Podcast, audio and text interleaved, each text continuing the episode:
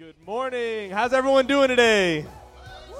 Welcome to Life Church. We are so glad that you're here. Why don't you guys stand up to your feet if you're able? Um, we have really been praying about this morning, planning some awesome times. Uh, this first song is going to be a fun one. I'm really need you to participate. Can you, can you guys help me out? Yes. All right, let, let's do it. Like this. There you go. Yes, God, we come to worship you this morning. We give you the praise. All right, follow after me like this. Come on, sing it out. And Yahweh, Yahweh, Yahweh, Yahweh, holy is your name. Holy is your I don't name. want to take it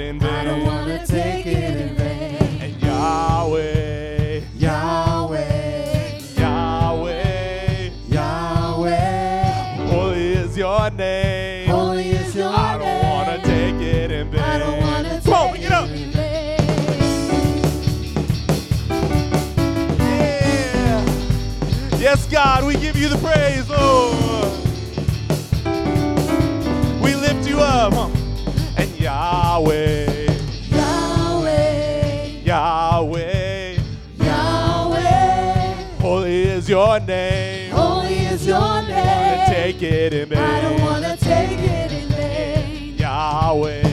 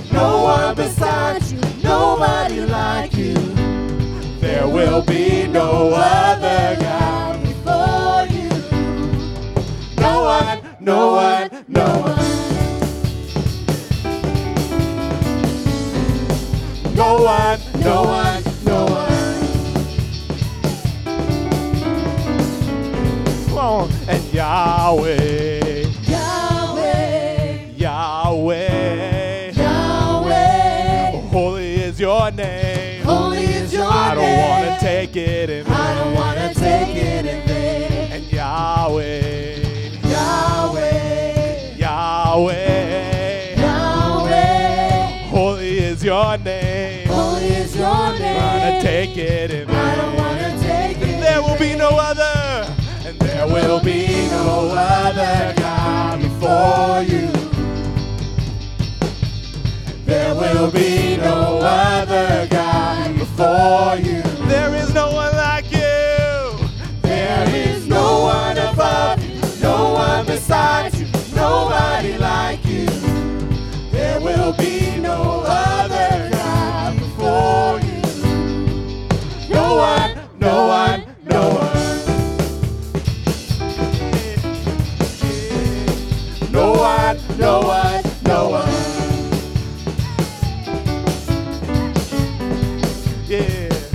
Keep those hands going. Yes, God, we lift you up this morning, putting nothing else before you. There is no one like you. And we are desperate for you this morning, God. We are desperate for your touch. We are desperate for your love. There is nothing else like you, God. Come on. All right, you ready to sing this next part? I need you to say no one. Who else can lead us? Lead us to freedom. No one, no one, no one. And who else can heal all our sins and diseases?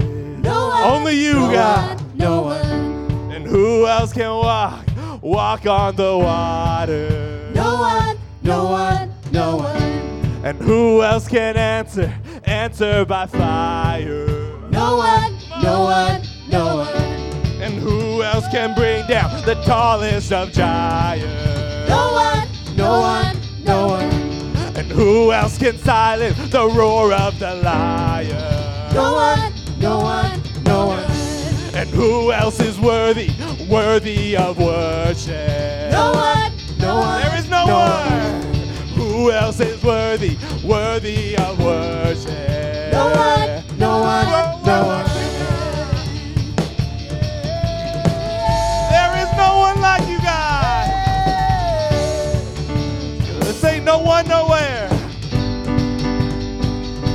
No one, nowhere. No one, nowhere. There is none like you. No one, nowhere. No one, nowhere. Nobody like you. Nobody like you. No one, nowhere. No one, nowhere. Nobody. No nowhere. No one, nowhere. No one, nowhere. Nobody like you. Nobody like you. No one, nowhere. No one, nowhere. Come on, don't get tired. Keep those hands going. We praise you, Lord. We're going to change it up. Say, lover of my soul. Lover of my soul. Lover of my soul. Lover of my soul. Lover of my soul. There is no one. Nobody like you. Nobody like There is no one like you. No one nowhere. No one. Lover. Lover of my soul. Lover of my soul. Lover of my soul. Lover of my soul.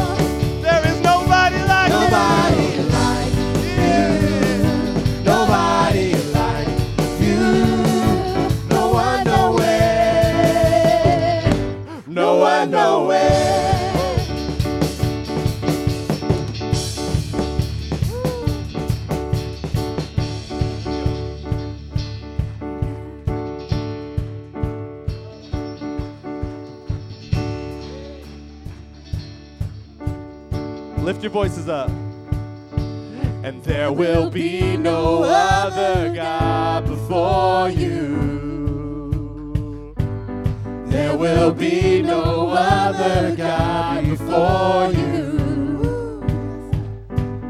There is no one above you, no one beside you, nobody like you. Sing that again. There is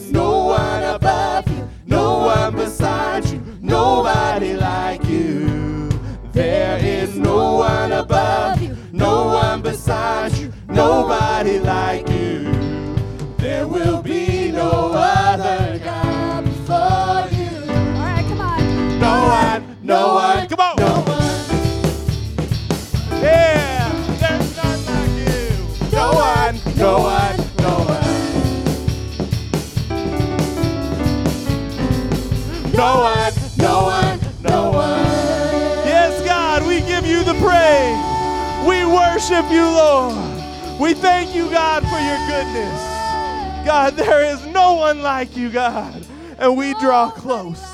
There is no one like you, God, and we are desperate for your touch.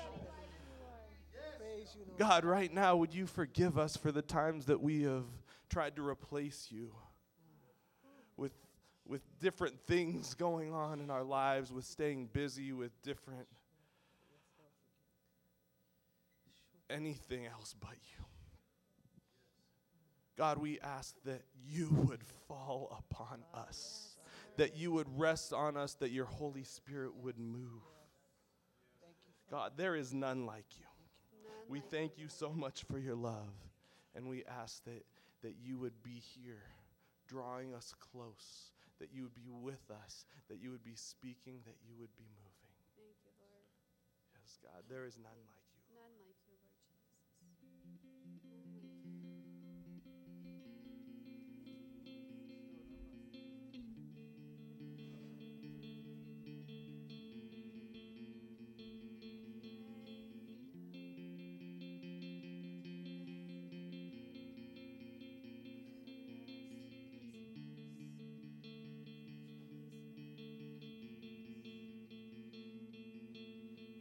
Spirit was moving over the water. Spirit, come move over us. Come rest on us. Come rest on us. As the Spirit was moving over the water, Spirit, come move over us. Come rest on us. Come rest on us. Spirit, when you move, you make my heart pound. When you fill the room, you're here and I know you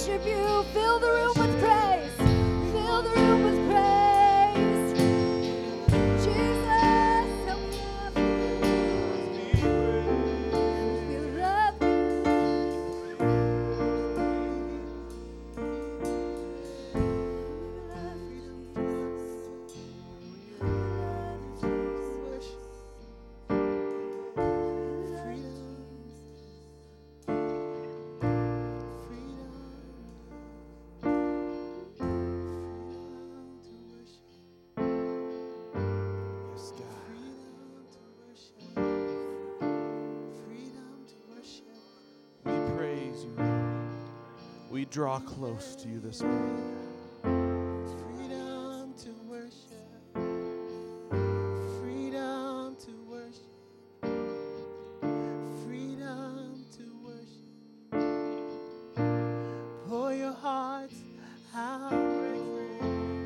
Freedom to worship.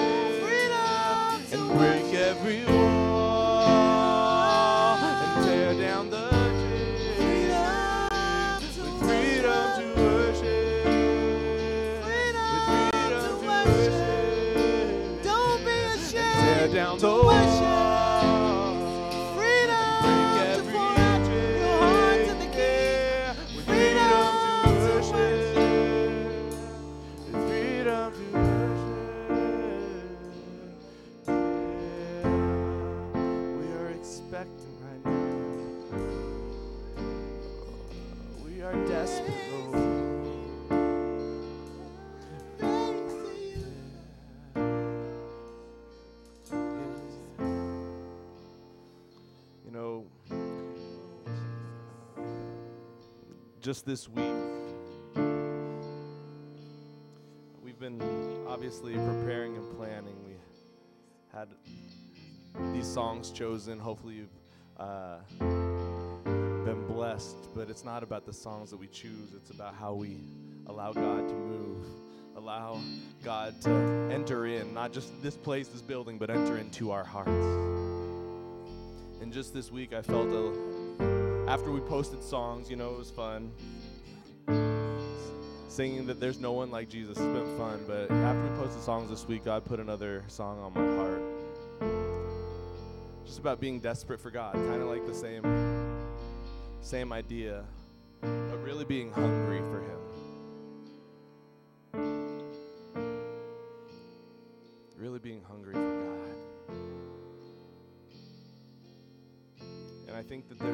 Us that are hungry. And you know, I I like a good meal every now and then. And when I don't eat, I can feel that pain in my stomach.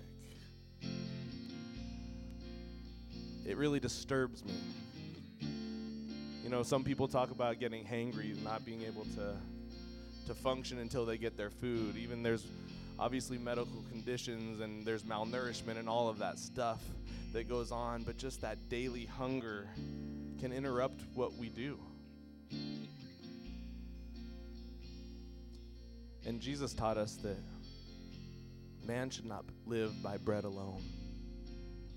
And I think that there's a lot of us that are spiritually hungry right now, that we need God in our lives, that we can't survive another day without partaking of what He has for us. We can't survive another moment with allowing, with, without allowing Him in. I think there's a desperation for God to move in our lives right now. Just this week, as I felt God stirring in my heart, giving this, me this song we're about to sing in a moment, just this week, in one of our local high schools, there was a move of God. Through a young person, this school said, usually we don't let, usually we wouldn't let a, a junior speak in chapel because we want someone with a little bit more experience, a veteran in the speaking world. But you know what? God was moving. And through the leadership of that school, they let him speak. And, the, and God is moving. God is speaking. And there were, there were young people. I actually showed up at the high school right after. And they said, you know what? I was able to really focus on what God had. That God was moving and speaking. And this was on Wednesday this week. And then on Thursday at a at a local middle school, this is the school I work at. So at, at a mm. middle school that is supposed to be a Christian school, I mean, it is a Christian school. But there are so many students that come to our school, come to Desert Christian Middle School, that don't normally go to church, that aren't Christians. And Pastor Mark gave a word. He talked about community, he talked about needing to be in relationship with God. And can I tell you that the Holy Spirit fell in that room? The Holy Spirit fell in that room.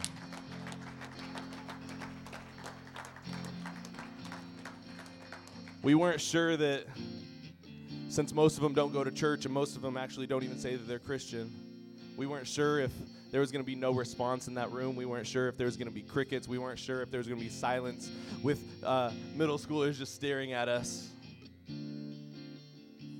But when we called up their teachers, when we called up staff and said, you know what, we're just going to make we're going to make room, we're going to make space, and if you want prayer, come up to the front. And in that moment, literally hundreds of students came forward.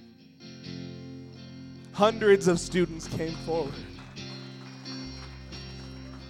Hundreds of students came forward wanting to wanting to get prayer, wanting to have a relationship with God, wanting to pray for their family members, wanting to pray for their friends, wanting to lift up the conditions in their lives. And there was just a hunger in that room. And I'm sensing that there is a hunger.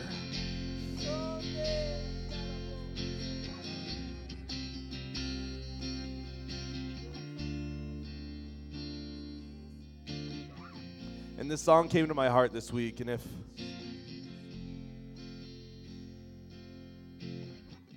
if it resonates with you this morning, I encourage you I encourage you to get out of your seat. I encourage you to allow God to move and work in your heart. And it's not that God can't work where you're sitting, it's not that God says that you have to come to the front to the altar. But I'm going to encourage you guys if this song resonates with you, I want you to come up to the front. I want you to fill in the empty gaps. I want you to fill in all the aisle spaces. And it doesn't matter if you're a middle schooler, like the middle schoolers uh, that I was with where the Holy Spirit fell. You can be even younger than a middle schooler. And God wants to move, God wants to work in your life. So I encourage you, step out. You can be older than a middle schooler. You can be much older than a middle schooler. And God wants to use you. God wants to work and God wants to move. So as we sing, as we sing and give God praise, would you make it a moment where you just invite Him in? It goes like this. And hungry I come to you, for I know you satisfy.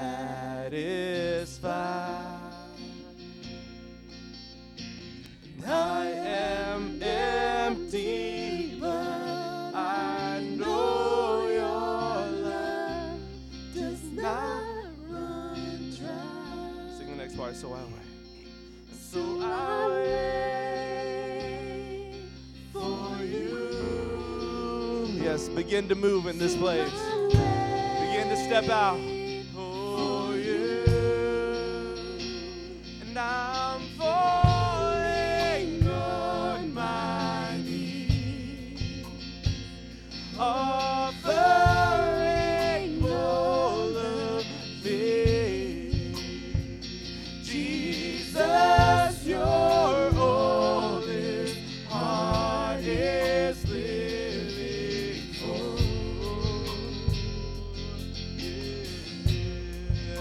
broken I run, broken I run to you for your arms Yes, God, your arms are open wide, and we step out right now.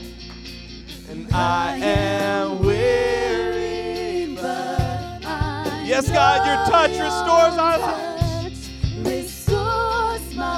So we press in. So we press in and we wait, God. So I wait.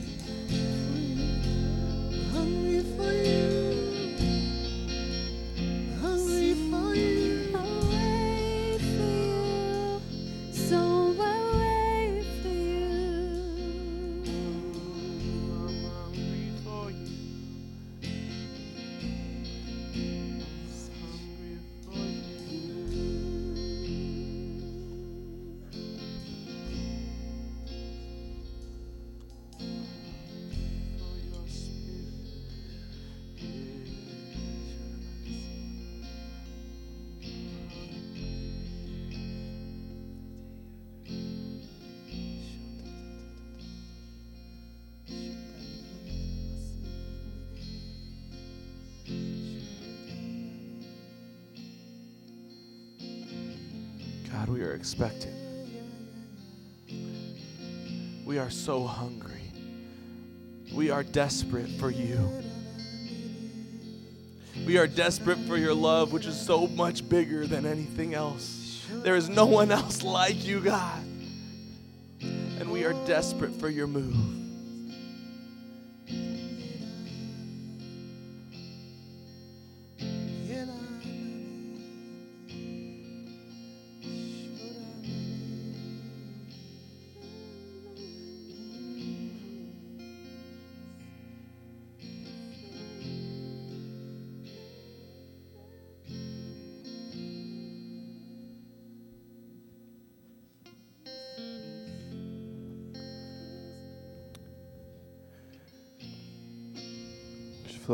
There's a specific invitation to do exactly this to would you posture yourself before the Lord this morning? the song is an invitation falling on our knees before the King of Kings. It's an awareness of who we're singing to this morning. Would you would you join us as we sing again?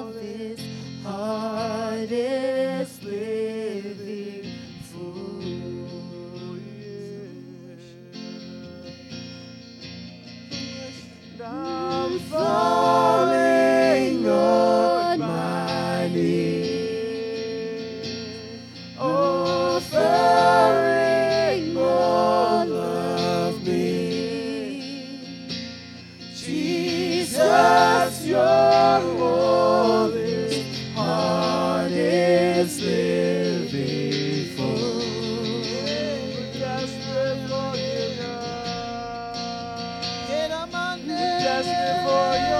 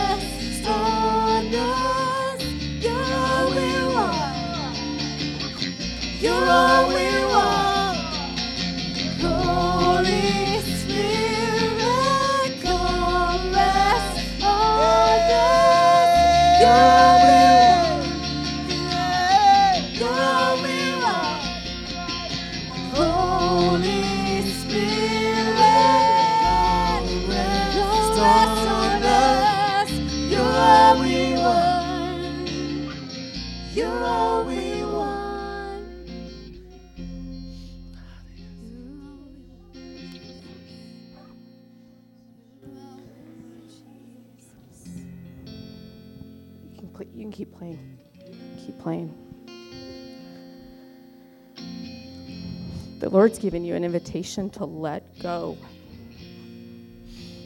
Let it go. Any doubts, any worries, any burdens, the things you're holding tight onto because you love them. Let them go. He wants to he wants to take care of that for you. You just got to let go.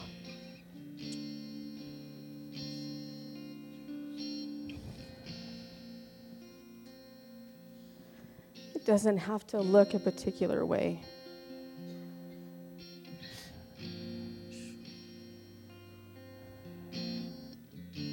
You don't have to fix everything.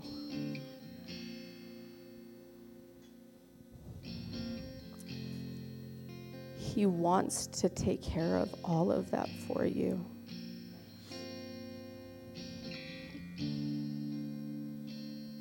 Lay it at his feet.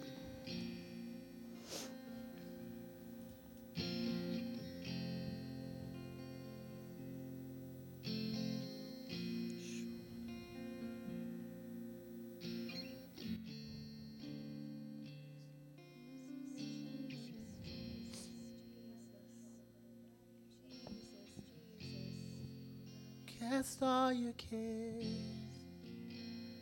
Cast all your cares.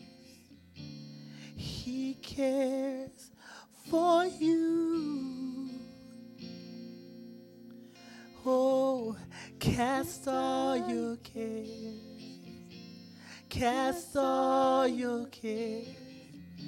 He cares for you. You trust him? Will you trust him? He cares for you. He cares for you. Will you trust him? Will you trust him? He cares for you. He cares for you.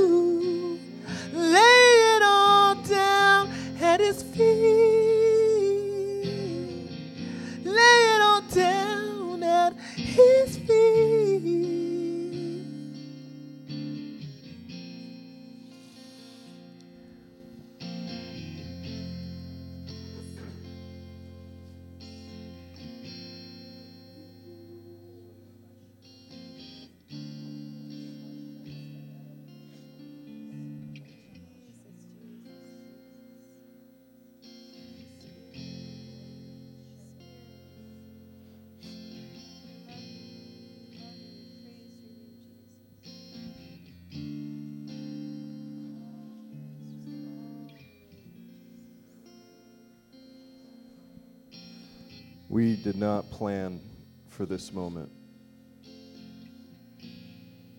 But the Lord has been preparing us for this moment.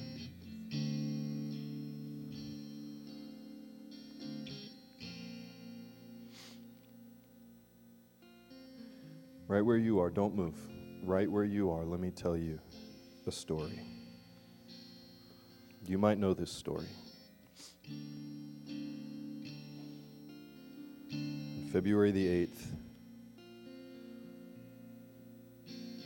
a pastor stepped up to the pulpit in an old chapel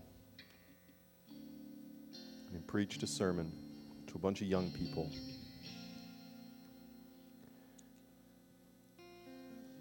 He just preached the text for the day was Romans 12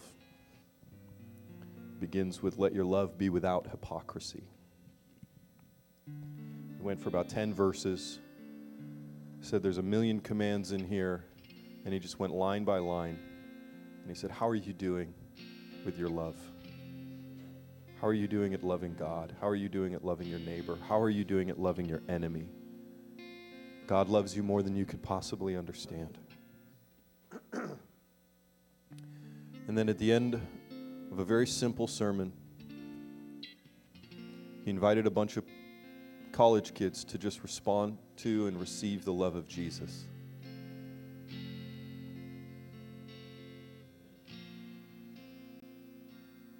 And they did.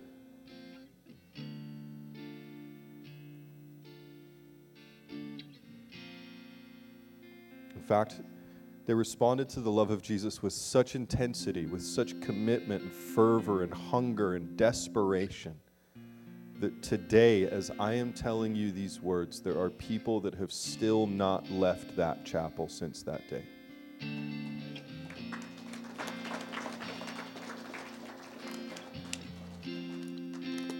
That happened in Kentucky at Asbury University. A sustained move of God for 11 days. Not because of any fanfare, but because of hunger. In fact, it's so profoundly moving that other young people on other college campuses began to go just without permission, without asking, without any schedules, just going into the chapels on their college campuses and began to pray. Smith University. Sustained prayer revival. Multi- now there are multiple college campuses across the nation where there are young people and old people alike in rooms together just coming before the Lord in prayer and praise. Simple. No hype, no emotional manipulation. Just hungry people seeking the presence of God and saying, God, thank you that you are here.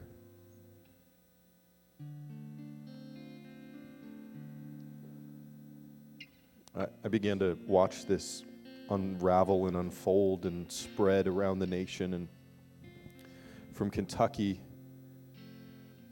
I began to watch, see what God was doing, and I asked a lot of questions. And every time I went to ask a question, God just said, That's not the important question. So, what, what about this question, God? No, that one's not important. Until finally, I only had one question left. And it's the question I've been asking for about a week now and in earnest for about 48 hours. God, would you do it here?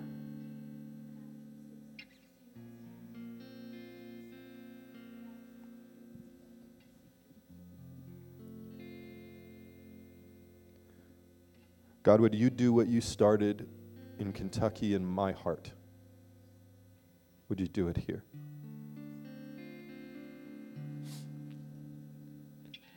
God, would you do it for my friends. Would you do it here, God? Would you do it in my church? Would you do it in my family?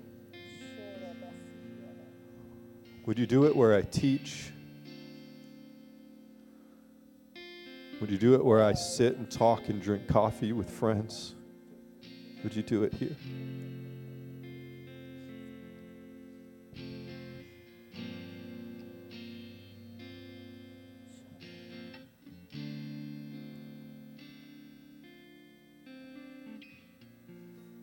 There's a lot, there's a lot to be said.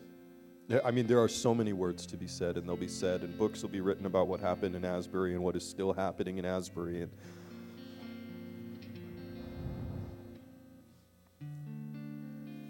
I don't know that now is the time for many words.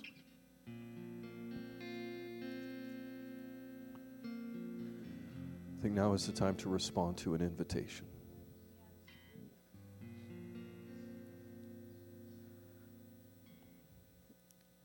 And I just have such a sense that the Lord is saying, I am so pleased that a group of people in Lancaster, California, with very little prompting, were so hungry for the Lord that this was the response already. And God says, I have not even begun to do yet in you what I have in my mind to do.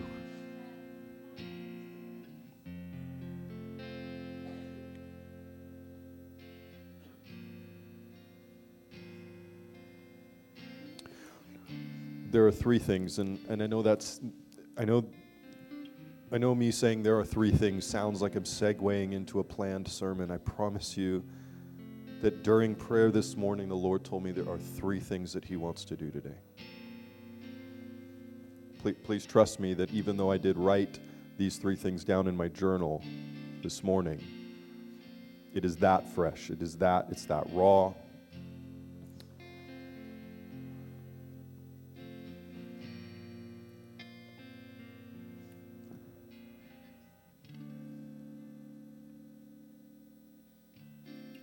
I mean, also know that I have a really good sermon that I wrote. It's good, it's about Jesus. Robert said, I hope so. It is, it's, it's a good sermon.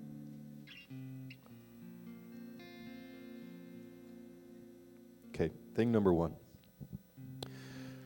The Asbury revival, and I uh, make no beans calling it a revival. Um, we call it a revival when God revives his people. Um, so, the Asbury revival, um, interestingly enough, I, I, won't bore you with history lessons, but um, it's not the first time it's happened in that room. In the 1970s, it happened for 10 straight days. Um, and then, interestingly, those people then uh, left the chapel and they went, and what they did was a was a catalytic beginning portion of what we now know in, in church history as the Jesus people. The hippies for Jesus. And that's significant because there was an outpouring of the Holy Spirit on a generation of young people who then took it so seriously they went and told their friends. And their friends were so deeply moved by the movement of God that they then became followers of Jesus, and a revival and an awakening happened. But it began with people under 25. It, it did then, and, it, and it's the same now.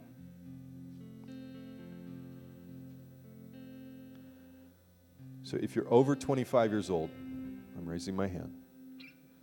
We'll get to you in a minute. Oh, I've been praying for you for days. The Lord has a word for you today. But we're going to begin with the people that God has begun with. It's not a value judgment. It doesn't mean that young people are better than us, but man, I love to put them first. And I think God does too. So, three places in Scripture that the Lord drew my attention to today. And the first one is related to you young people. Acts chapter 2, on the day of Pentecost. In a moment like this one, there's probably a little less electric guitar happening, but, but in a moment like this one, people unified to pray. says, Suddenly there was a sound like a rushing wind in the room, and tongues of fire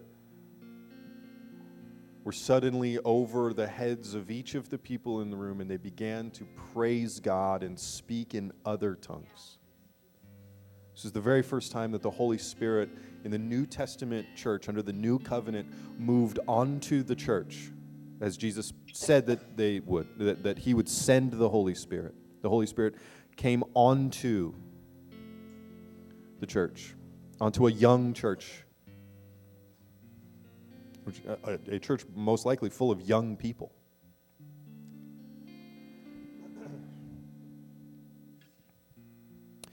But in Acts chapter 2, um, there, was, there was a noise that happened, there was some commotion that happened, and, and then there was a response that happened from the crowd and the onlookers and the outsiders, and, um, and there was all of this talking and commotion. And uh, Peter, who, if you read your Bible, you know Peter and you, you know what he says here, but let me just remind you.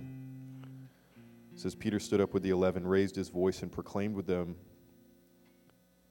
They were worried that these people were drunk. He says, Fellow Jews and all you residents of Jerusalem, let me explain to you and pay attention to my words, for these people are not drunk as you suppose, since it's only nine in the morning. On the contrary, this is what was spoken by the prophet Joel. So he refers to Joel chapter 2, a prophecy, and he says, he says, What's happening today is what Joel told us would happen. It will be in the last days, says God, that I will pour out my spirit on all people.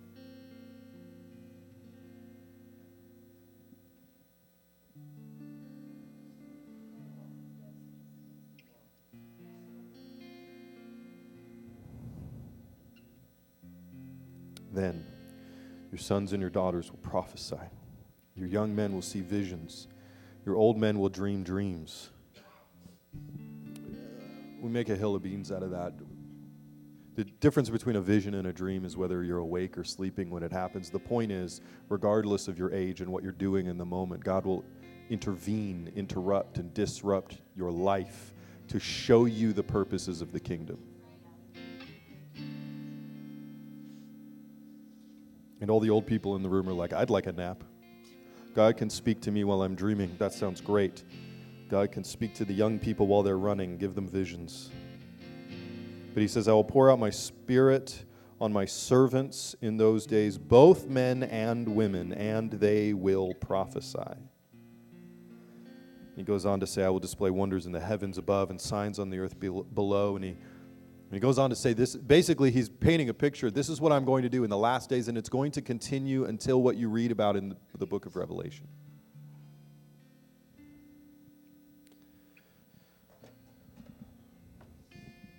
Young people. If you're under the age of 25, I'm now old enough to be able to call you a young person. So, young people, today, the word of the Lord is I will pour out my spirit on all flesh. And your lives will be different because of it. Now, the beautiful thing about the kingdom of heaven is that God never forces anything on anyone who doesn't want it. So, you heard Deb say this earlier, and I'm going to repeat it again. Everything God is doing today is an invitation.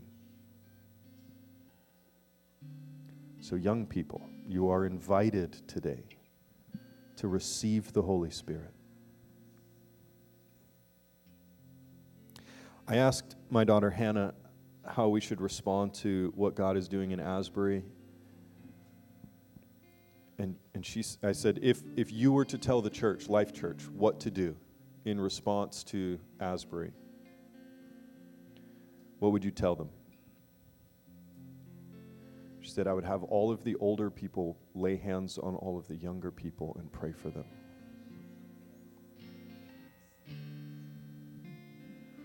I also asked Selah, and she said I would send them money so that the kids that don't want to leave the chapel don't have to leave.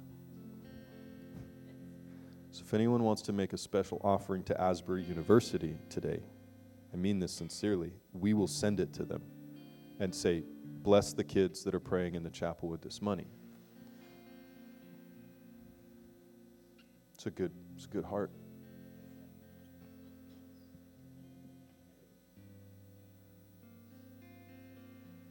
Yeah, so let's just do it. Um, here's the invitation. If you're under 25 years old and you would like to receive the impartation of the Holy Spirit in your life, if you are hungry for what God wants to do in and through your life, and you would say, and, and by the way, I'm, I'm not asking you if you understand everything that God wants to do. I don't understand. I have, I have a doctorate in ministry, and I don't understand what is happening right now in this moment, except that God is in control. Okay? So I'm not asking your brain, I'm asking your heart. I'm asking your spirit. If you're under 25 years old and you would say, I want everything that God has for me, I'm going to ask you to do something courageous. And I know a lot of us are sitting down, but can we stand right here in this front area? If you're under 25 years old, if you're older than 25, I need to ask you to make some space.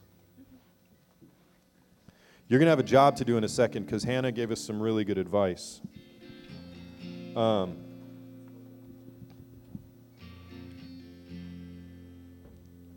okay. C- come and come and make some room over here, guys. Kind of scoot this way a little bit.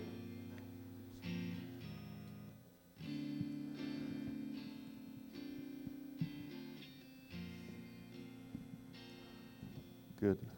Keep it moving a little bit. Andrew, will you come this way a little bit? Yeah. There you go.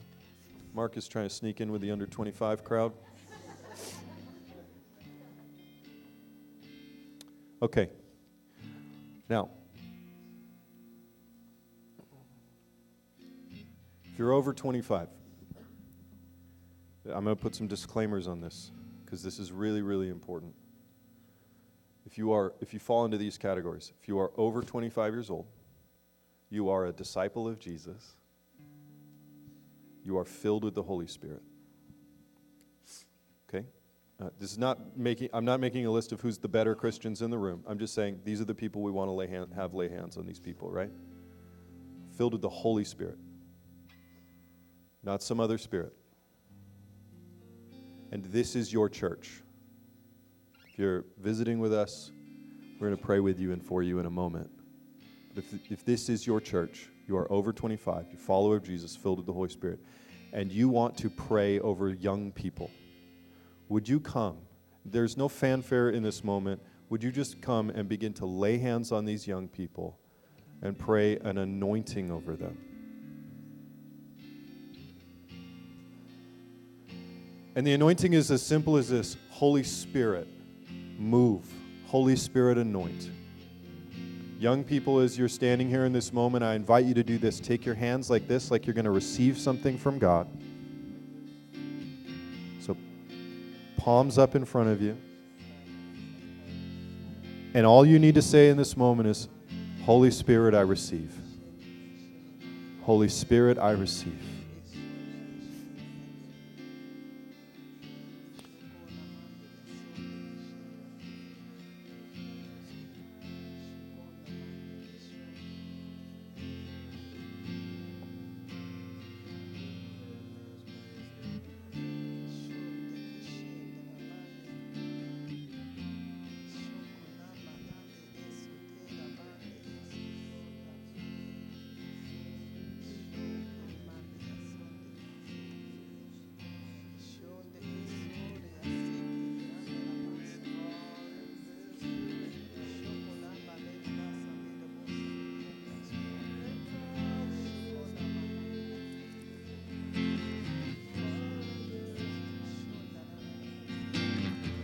Young people, as people are laying hands on you, I want to just invite you to begin to, to pray out loud, out of your mouth. You could pray things like, say things to God like, Thank you, Jesus. I receive the baptism of your Holy Spirit today. I receive the fullness of what you have for me today.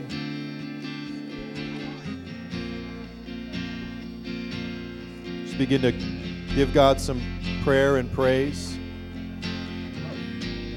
Begin to pray in the spirit around these young people, friends.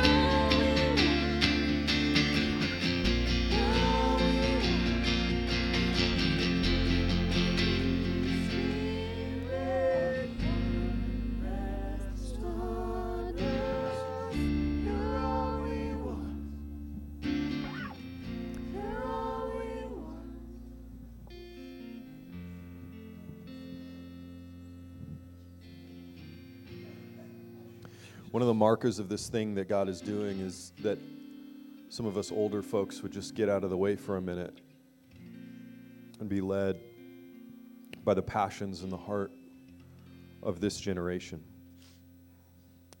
And so I just want to ask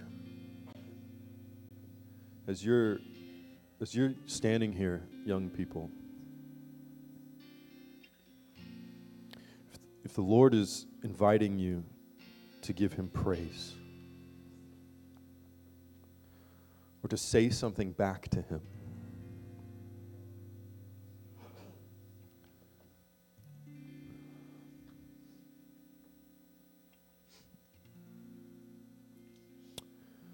I started that sentence like it was going to be a question, but it's more of a statement. I just want you to know you're invited. You don't have to wait.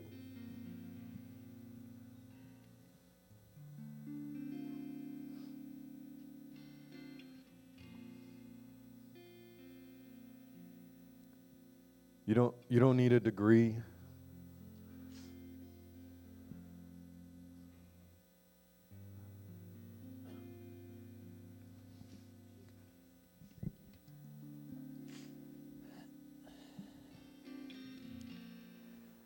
God just so simply said to me, I am here. That there was nothing else really to it, just I am here. He accepted this invitation that we've been singing to Him, Come rest on us, and He truly has done that for us. And it's just so beautiful. We thank you, God. We thank you, God. Pray for us. Oh, okay.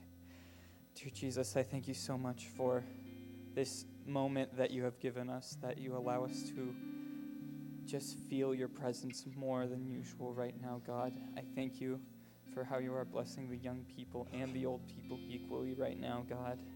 I thank you so much that you're here with us, God, that we may know that you are here with us, God. Please don't end this moment right now, but continue it as we move from here on out. In your name, amen. Thank you.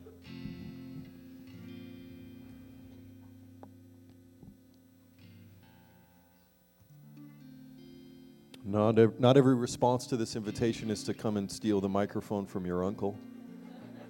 Um, but I'll give it to We'll, we'll give another moment.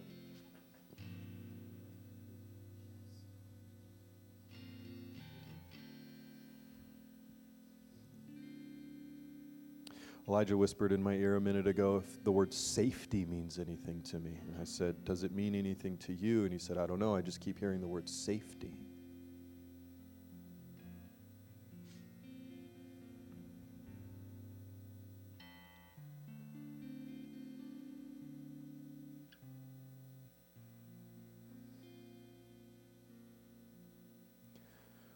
God, we thank you that you are safe.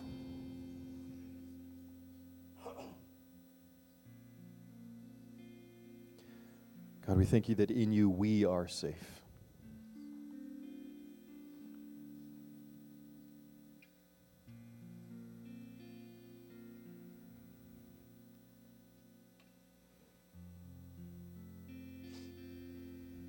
And those of us with authority around these young people would say, in the name of Jesus, that anything that is working against their safety would be rebuked in the name of Jesus.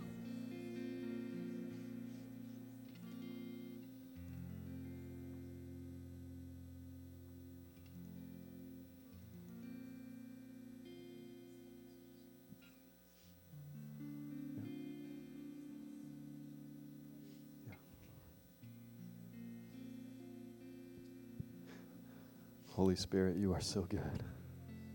You are so good. Can you take another moment and just give him some some praise?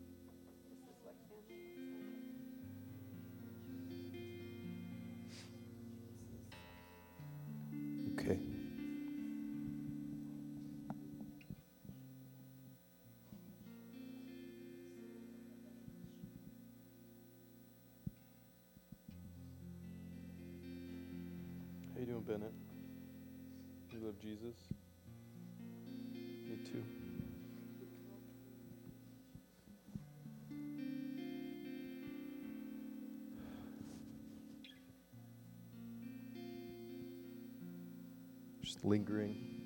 There's a couple things that I can see that are happening right now. I just want to let God do what He's doing.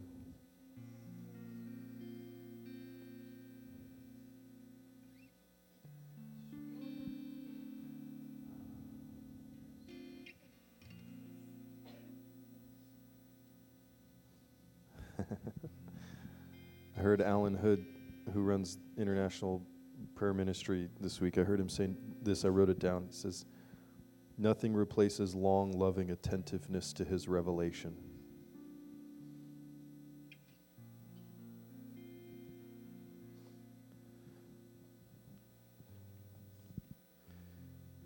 Young people, the invitation is this don't be quick to leave his presence.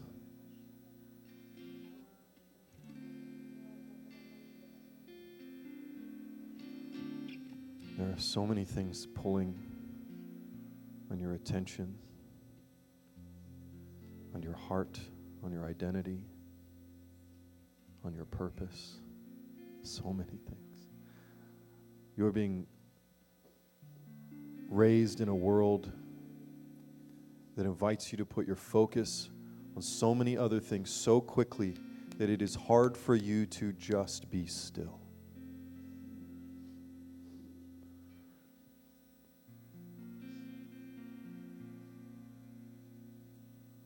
God, would you breathe onto these young people an anointing of long, attentive presence with you?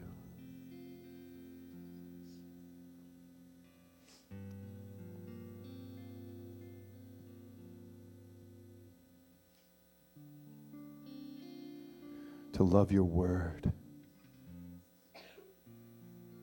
To love you, to love neighbor,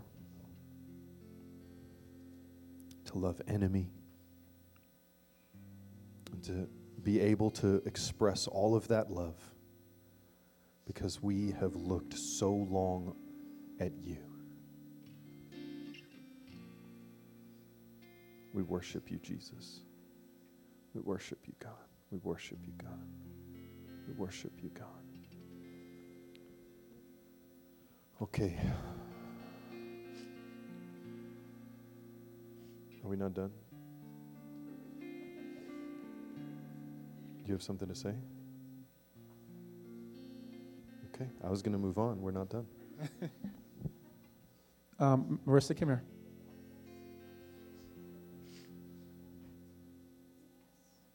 Um, obviously, we believe in a God who speaks um, because God is personal. He's not just personal, but He's a Father. And I always give you a hug. And when I looked over as you were in worship, and I looked over, I said, My daughter's here. And that's how the Lord sees you. He sees you as his daughter. He has much more to do in you. I see you like a Mary, where you're going to sit down and spend time with him at his feet. There's much more he wants to do in you and through your life. He's calling you his daughter. He wants you to spend more time with him.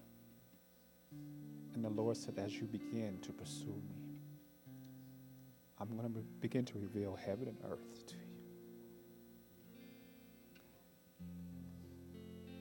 My love is going to begin to fill your life. Watch how I break free from the past and the strongholds that you've been wrestling with. The things that have been tying you down and pulling you back. The Lord says, I'm ready to break you free. I'm ready to make you whole. I'm ready to make you new. My daughter, He's calling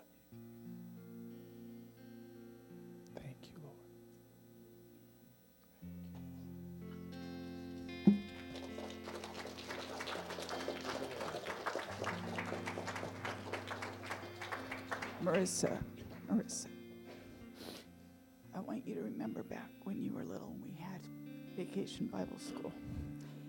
And we it was Viva something. and every time we yelled Viva, your hands were fully extended. And I, I can so clearly see you doing that. So that's your, your praise. As, as Marcus said, as God is allowing you to do that, you're going to be able to lift those hands so high and shout with all your might what He is saying to you, okay? Okay. Come here.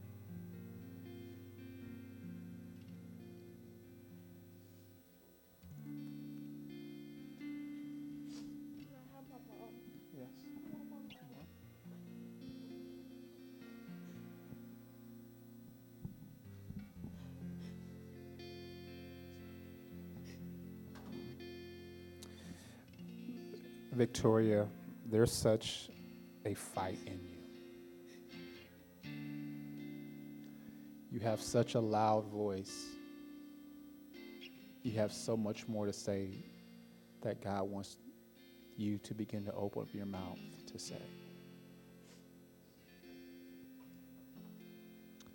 And there's a wrestling that's been happening.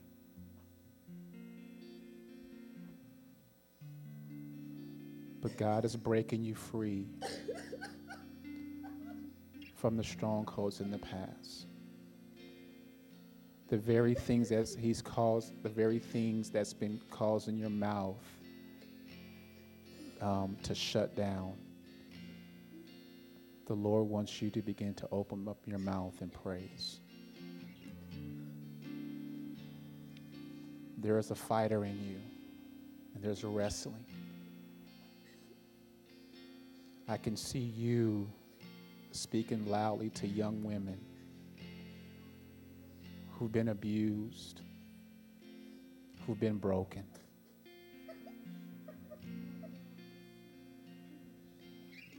I can see you standing with them to bring them out of darkness and allow them to see God's presence. The Lord has much more to do with you at your age. And I see there's a grace, says the Lord, upon your life.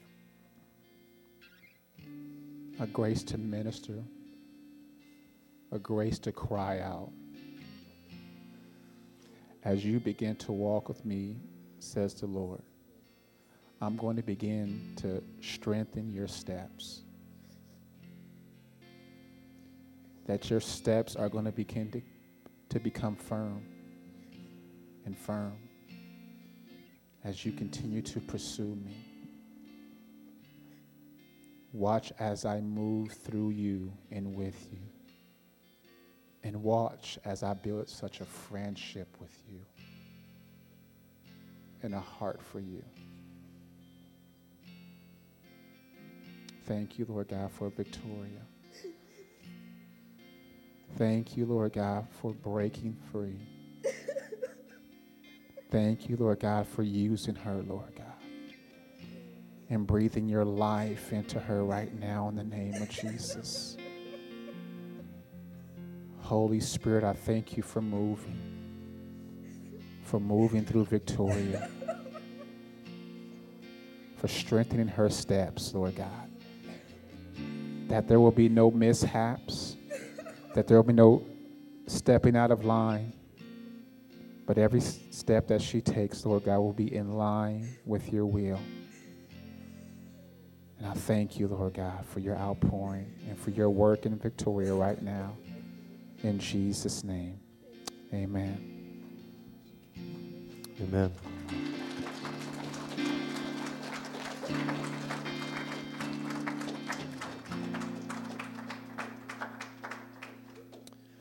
Okay.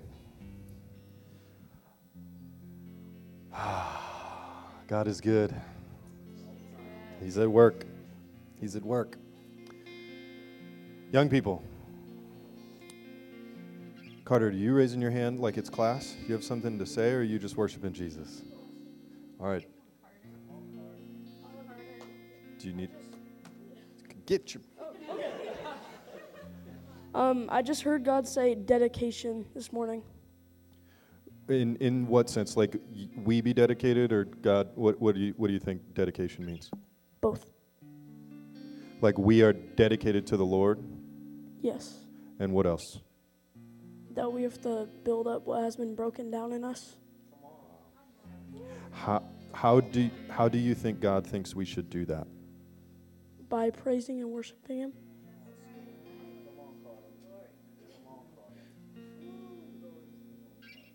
That's the word of the Lord. Carter, thank you.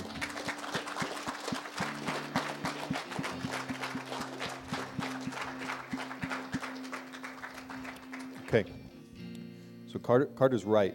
We're gonna we're gonna do it.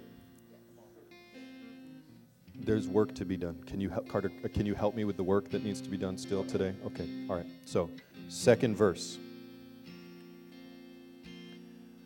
Ezekiel 37. Um, Ezekiel 37, Ezekiel has a vision. An angel takes him to a valley of dry bones. And as you read through this vision, Ezekiel is told by this angel, Speak to the bones. And he speaks to the bones, and there's a rattling, and the bones come back together. And there's all of a sudden, at the end of the speaking of the bones, there's a bunch of dead bodies. It's kind of a gross vision. But then the angel of the Lord says, Speak to the bodies. Sorry, speak to the wind. Speak to the wind. He speaks to the wind, and all of a sudden the wind blows and comes into the bodies. And it says, I think it's verse 10 that says, And Ezekiel saw standing before him an exceedingly great army.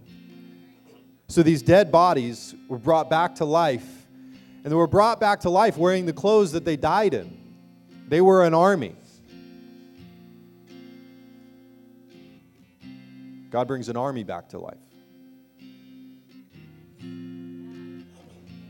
That sounds like revival. Young people, you are growing up in a world that is designed to keep you down. But your parents, your aunts and uncles, and your grandparents, we have been torn down. We are hurting and we are weary. And we need the same God that you just encountered. This morning, the, Lord answered a question I've been asking for three days God, what do you have for people over 25? And just this morning, as I was in prayer, the Lord reminded me of Ezekiel 37. And so, young people, I'm going to ask you if you would just do this. Would you just like part the red seas of your of your bodies for a second and just like move to the sides of the room? Just that way. Just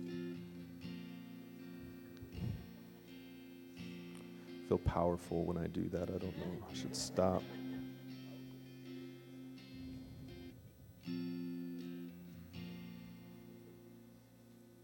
How you doing, Bennett? Still good?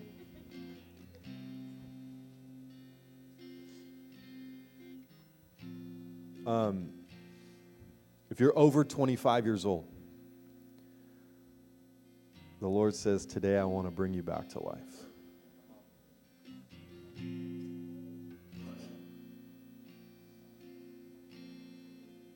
SB's, guys, there's no, I don't know what to do today. SB's staring at me like she has something to say. Do you have something that you need to say before we pray for people? Just, yes, you do? Okay.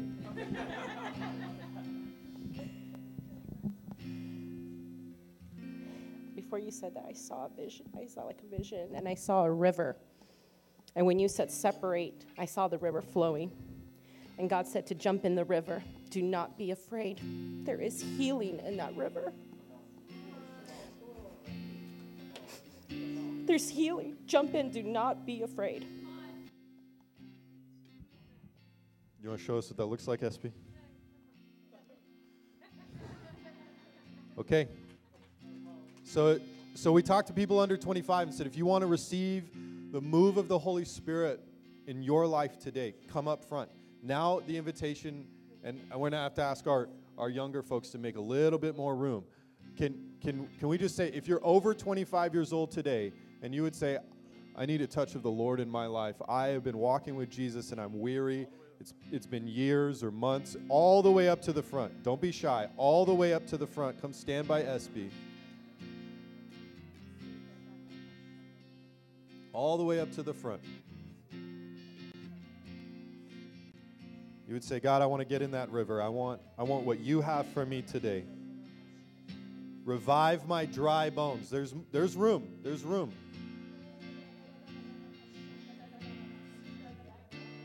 Right in here, guys. Come on, make some room up here. Come close. You can go all the way up this way. Got space over here.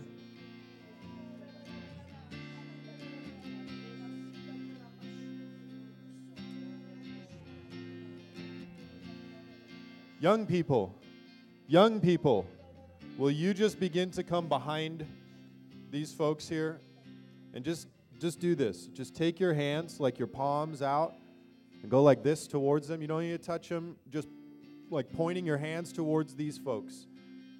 And would you just pray that they would get from God what you just got from God? Just begin to pray.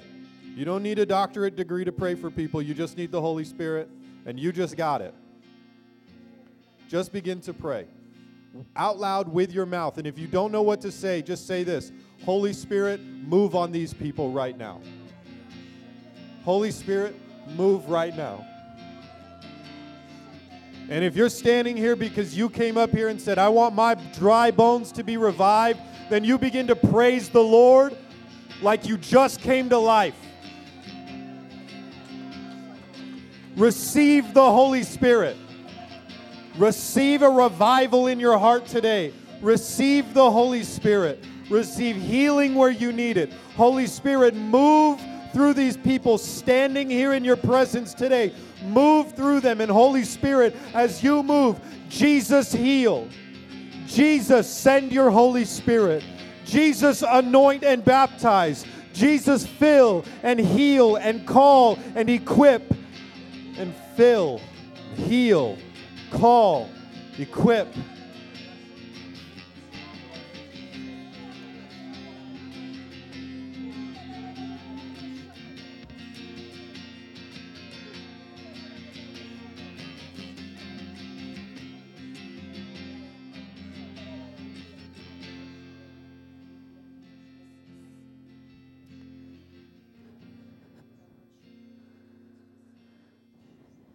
We have been conditioned by a world that has said, tone down your faith.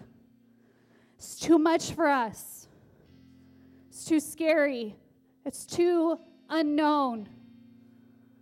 It causes me to have to make decisions to change my life, and I don't want to hear it. We have been conditioned by a world that has tried to, qu- to quiet us, to silence our faith to tell us to be, be quiet and not be loud about our Jesus. And I just believe that there is a breaking off of a sound barrier that has just tried to cover us up. My generation that has tried to cover us up so that we could seem more approachable,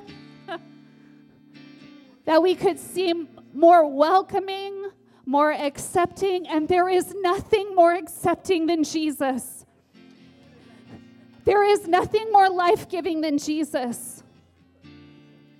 So I stand here for my generation and I say, No more. The sound barrier is off in Jesus' name. Let my generation rise up to proclaim the good news of the gospel confidently, boldly, to not steer away from the truth in love, to not steer away from proclaiming scripture that is life giving, that is no longer timid about saying, Neighbor, Jesus loves you. You don't have to be bound, you don't have to be held up any longer. Let me tell you about my Jesus. Lord, Would you outpour upon these people today, Lord, for a community that needs you, for a community that is desperate but does not know it yet? Let us be the ones to tell them. Lord, would you bless the feet of those who bring good news? Bless the feet of those who bring good news. Lord, would you anoint their voices, Lord, to speak truth? Lord, would there be an outpouring right now in Jesus' name? Because you're all we want, Lord. You're all we want, Lord. Holy Spirit, come rest on us. You're all we want. You're all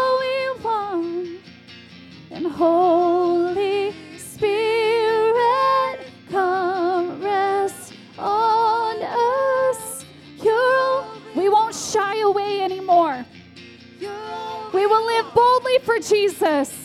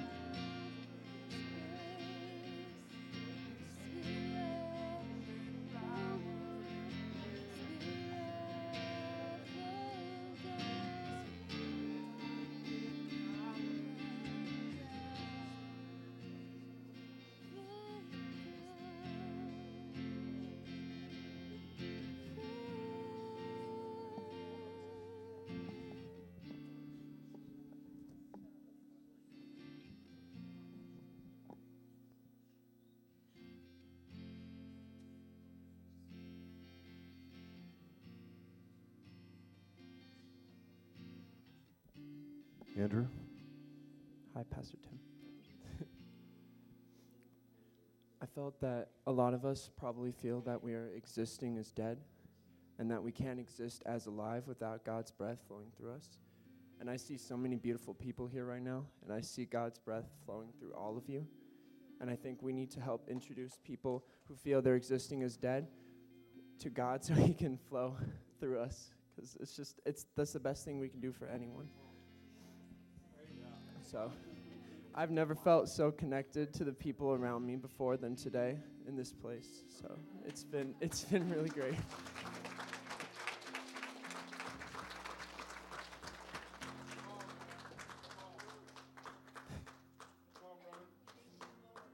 I just thank you guys so much for loving me and I love you all and I know we all just we love each other so much. It's it's so great. so I'm sorry.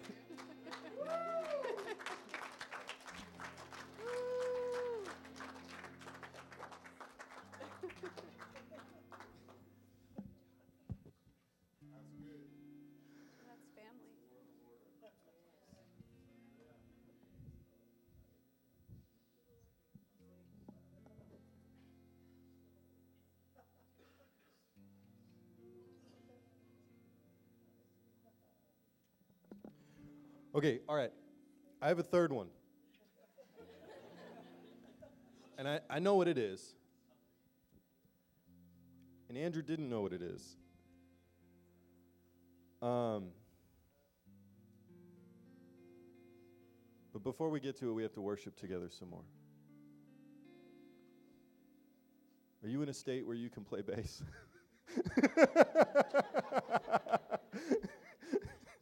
Chris is looking at me like he's just messed up right now. Um, okay, you you can stay right here. Um, Andrew, what you just said is is the segue into um, the third thing that the Lord said to me He wants to do with us today. And so it's really important that we um, we respond to this statement. Some of us feel like we are living as dead, right? We're going to sing this other song. Um, we're just going to sing together. We're going to worship together. The appropriate response, we say this at Life Church all the time. The appropriate response, right? What do free people do? They worship, right? And so we're going to worship, and then God has one more thing that He wants to say to us that He that He told me about. He may have more things that He wants to say, but He told me He has one more thing that He wants to say to us. Can we just worship together for a minute? And then, um, and by the way, I just want to draw your attention to my young friend Connor over here, who brought his drumsticks and his drum pad. And he, and he put him, he put him on the stage. He just like, he just snuck his way up here, and he's going to join the worship team today. You gonna play drums with us today? All right. Can we can we worship? You want to start us? Count us in, Connor. Click us in.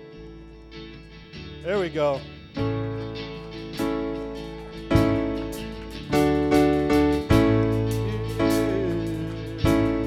And I searched the world, but it couldn't fill me. A man's empty praise, treasures that fade, are never enough. Then you came along and put me back together. And every desire is now satisfied here in your love. We sing it out. Oh, there's nothing better than you. Oh, there's nothing better than you.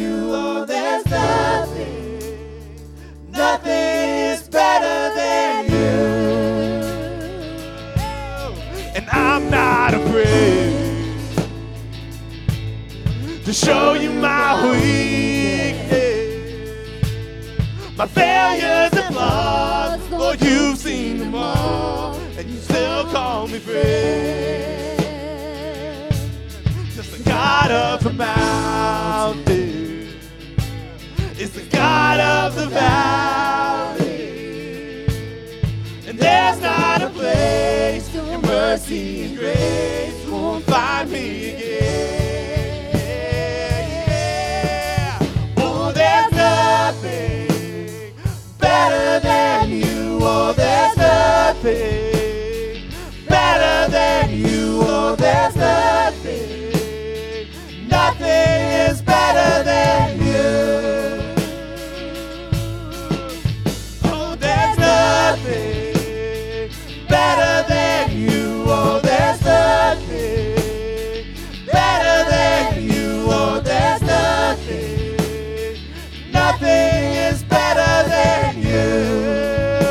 Let's put our hands together.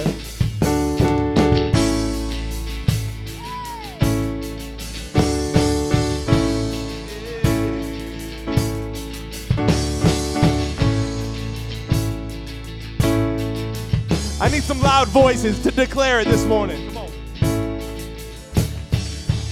You turn mourning to dancing. You give beauty for ashes. You turn shame into glory. You're the only one who can. Morning. You turn mourning to dancing. You give beauty for ashes. You turn shame into glory. You're the only one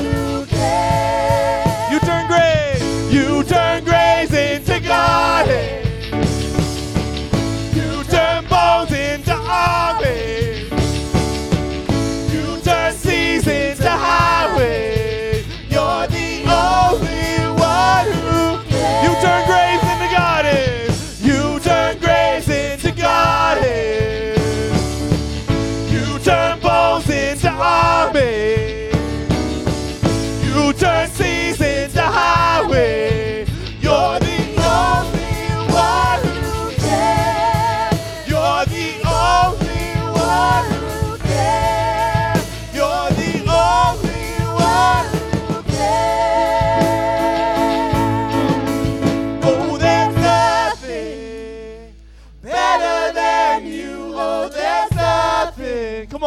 some hands up. Better than you, oh, there's nothing.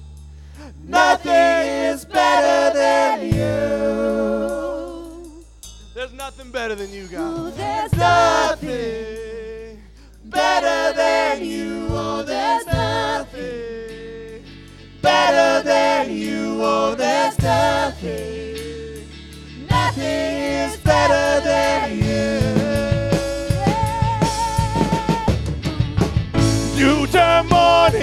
dancing. You give beauty for ashes. You turn shame into glory. You're the only one who cares. You turn graves into gardens. You turn graves into gardens. You turn bones into armies. You turn seas into highways. Only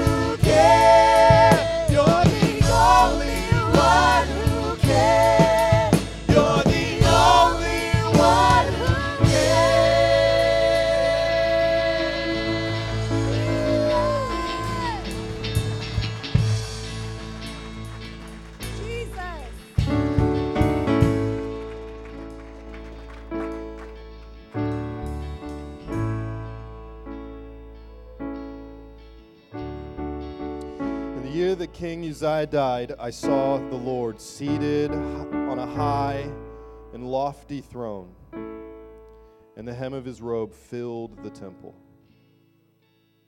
Seraphim, if you've been coming on Wednesday nights, you know what that is. Seraphim were standing above him. They each had six wings. With two they covered their faces, with two they covered their feet, and with two they flew. In other words, the presence of God is so profound that the angels who exist for the purpose to praise God in his throne room cannot even look upon him.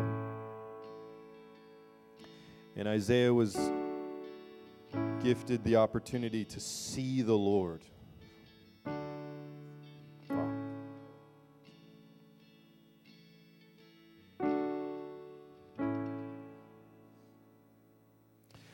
One of these seraphim called to the other, Holy, holy, holy is the Lord of armies. His glory fills the whole earth.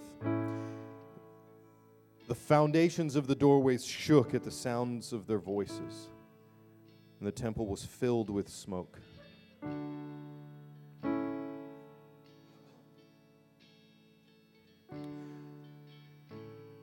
Have you ever been in a moment where you are just in awe of the presence of God?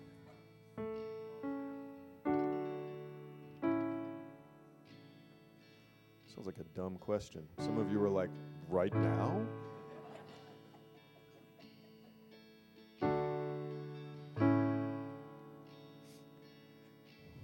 Isaiah, he sees what he sees. And he's moved. Okay, I wasn't planning on saying this, but um, can I just undo something for you for a second? We are not into emotional manipulation and forcing you to feel the presence of God, and therefore, because you felt a thing, that's how we know you felt the presence of God. But don't think for a second that God is not intimately involved in your feelings.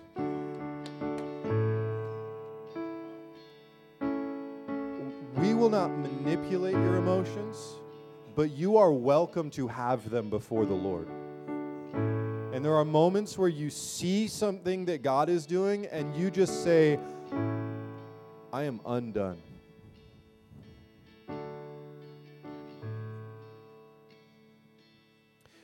Isaiah says, Woe, woe is me.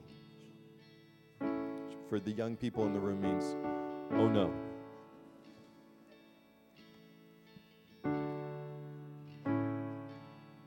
Woe is me, for I am ruined. I'm ruined because I am a man of unclean lips and I live among a people of unclean lips, and because my eyes have seen the King, the Lord of armies.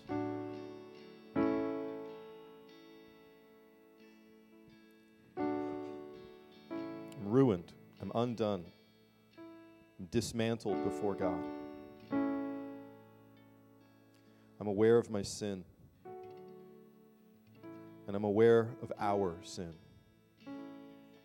I'm aware, God, that I have failed you and your church has failed you. I live among a people of unclean lips, and I have unclean lips as well. I am undone before you, God. In the face of your holiness that causes angels to sing, Holy, holy, holy is the Lord of armies.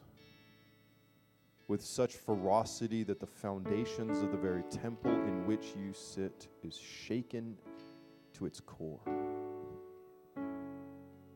I am undone in your presence, God.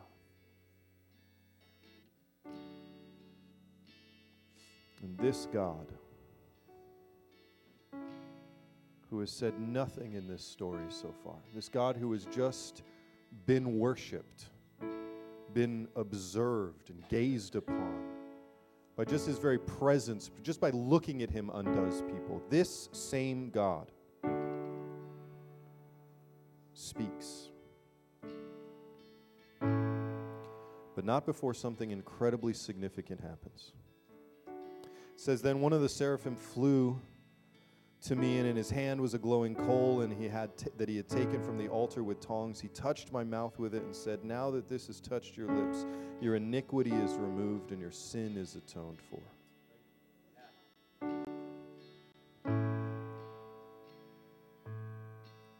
And that's fantastic in the Old Testament to see that someone's sin can be atoned for. And what we understand on this side of the cross is that Jesus becomes the burning coal that atones for our sins.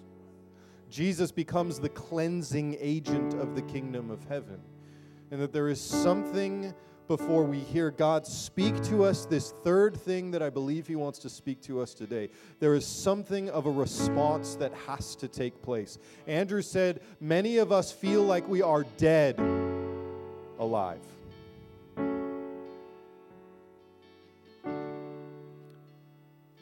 And Jesus said, I came that you would have life.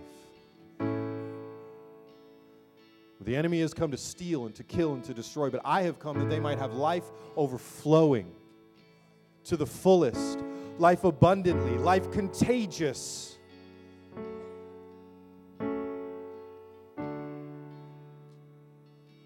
So, before we hear God say this third thing that He wants to say to us today as a church, I think that there's something that He wants to say to us as people, as individuals. As we stand before God and we worship and we say, There is nothing better than you, God, we are undone in your presence. The question that we have to answer is Has God cleansed your life? One of the markers of this move that started in Asbury is the marker of repentance and confession of sin.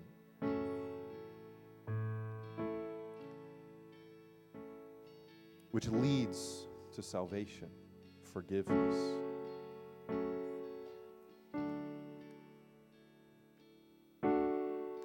And this would be the moment where we would say, an angel will not fly from the from the, the, the throne of God Almighty with tongs and a coal and cleanse your lips today.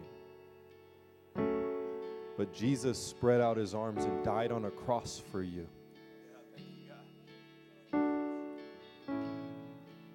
And the invitation is still here today. Would you be cleansed by the blood of Christ? If there is a place in your life where you would say, I have walked with Jesus and also with my sin. And today is your invitation to come and say, Jesus, cleanse my life. And if there is a person in this room who would say, I have not committed my life to Jesus, and I am watching some people engage invitations from God today, and I want what they have, but I don't feel like I'm in your club, then I would just say to you, the arms of Jesus have opened the doors of the kingdom for you, and that you are welcome into the kingdom of heaven, and all you must do is it says in Romans is believe in your heart that Jesus is Lord and confess with your mouth and you will be saved. And if I'm talking to you right now, then I just want you to say these words. Jesus, I believe that you are the Son of God, that you died and rose again, and I put my faith in you now for salvation.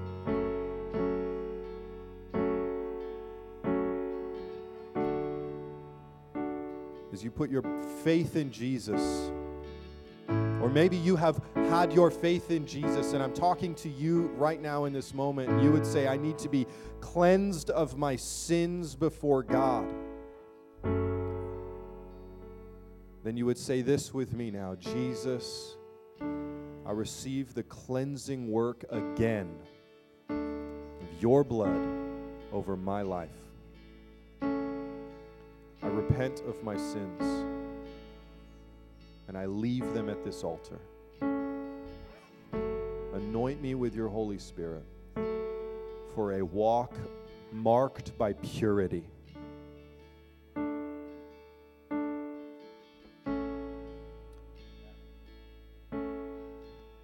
Cleanse us, God, as we come before you undone by your presence. Cleanse us, God. We receive your cleansing. What this means is that we walk out of here with no shame and no guilt. The heaviness you come to the altar with, leave it here. Leave it here. Feel the overpowering weight of God in your life for sure, but leave the weight of your sin at the altar.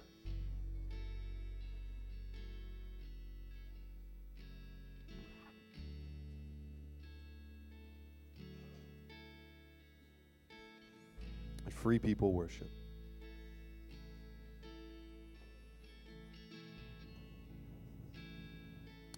And free people worship.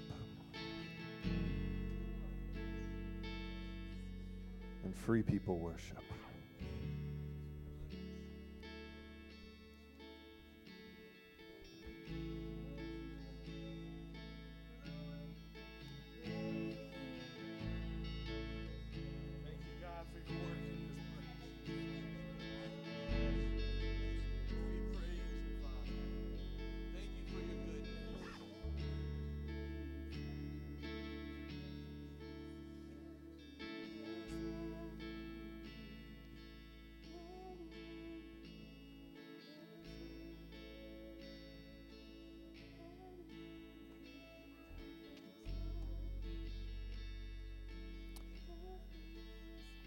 Then I heard the voice of the Lord asking, Who should I send?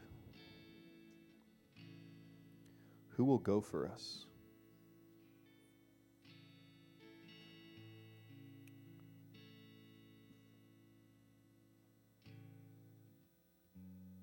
Because there has never been a move of God in the earth that was meant to stop at the first person that received it.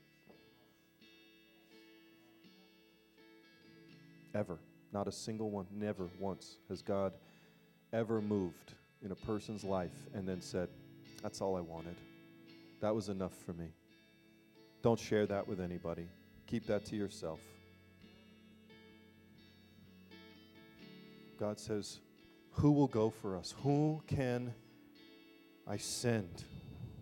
So Isaiah says, I imagine with cracking voice,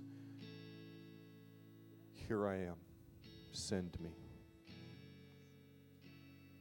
And he replied, Go. And he gave a message that was specifically designed for the people that God was sending Isaiah to go to.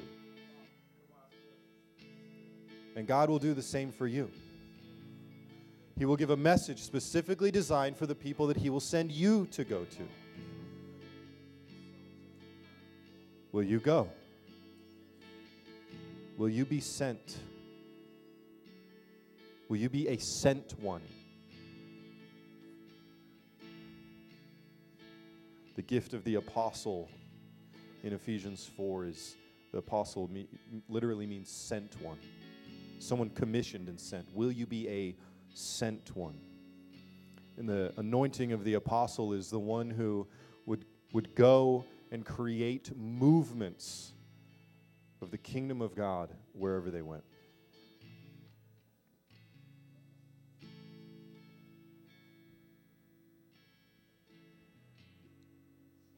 So there's a repentance and a cleansing, and then there's a commissioning and an anointing. Long have been the days when we said the word leader came with a position in a local church.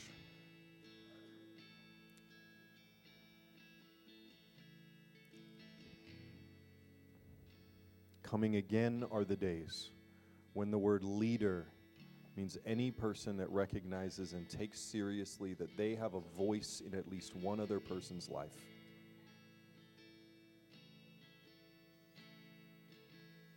And so, the third thing that the Lord said to do today is to pray for the leaders.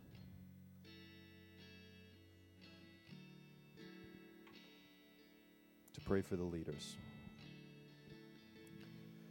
Not the people with the positions.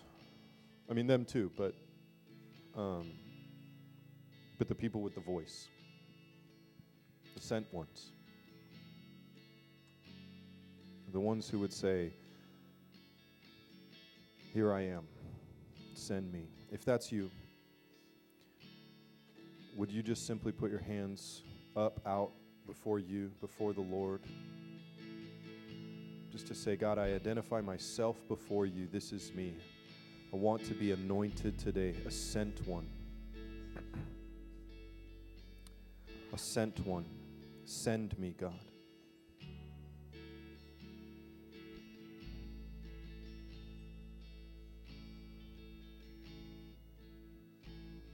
God, with our hands extended before you today, we repeat the same heart that Isaiah expressed when he saw you in your fullness of your glory. And we thank you, God, with our hands extended before you today for your presence here today. We thank you, God, that we do not need a vision of the throne room before our very eyes to be able to experience your presence, but your presence has invaded the world and invaded this church and invaded our lives.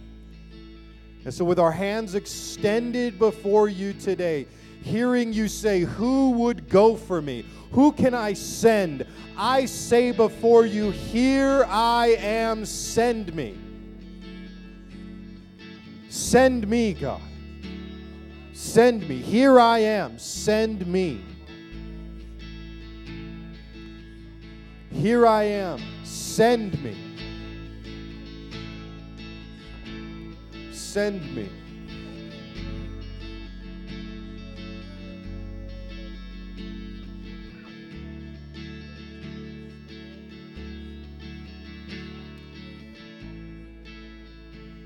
Thank you, Jesus.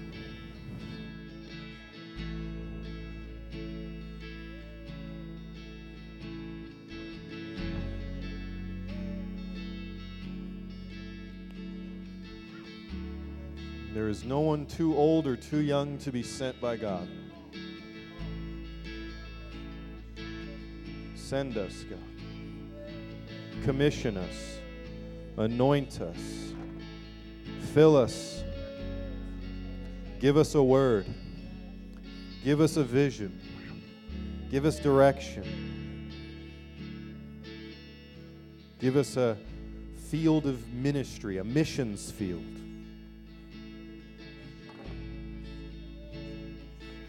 Speak to each of us, Holy Spirit.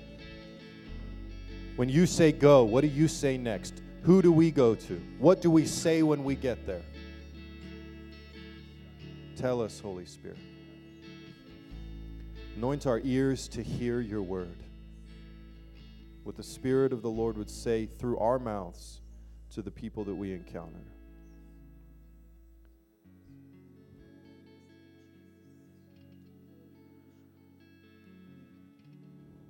God, you give us the anointing, that apostolic sent one anointing?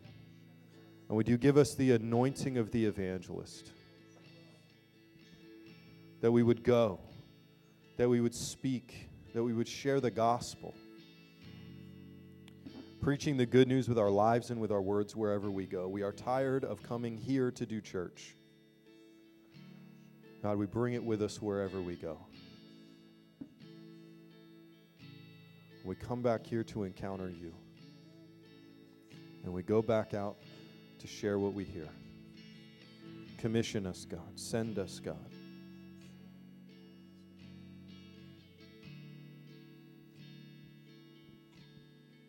Thank you, Lord.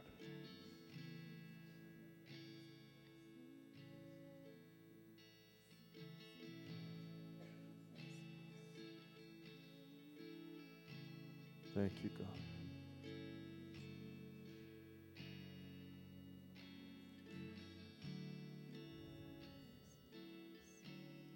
Thank you, God.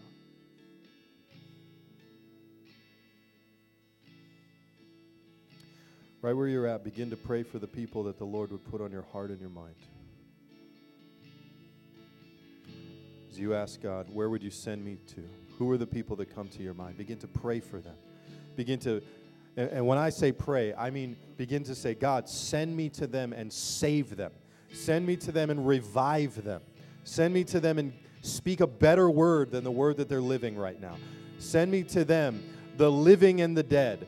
Send me, God. Send me to them. name them by name. Who who, who is God putting on your heart and your mind right now in this moment? Name them before the God, before the God of heaven's army. Send me. Send me, God, to them. God, prepare the hearts of the people that we name before you now.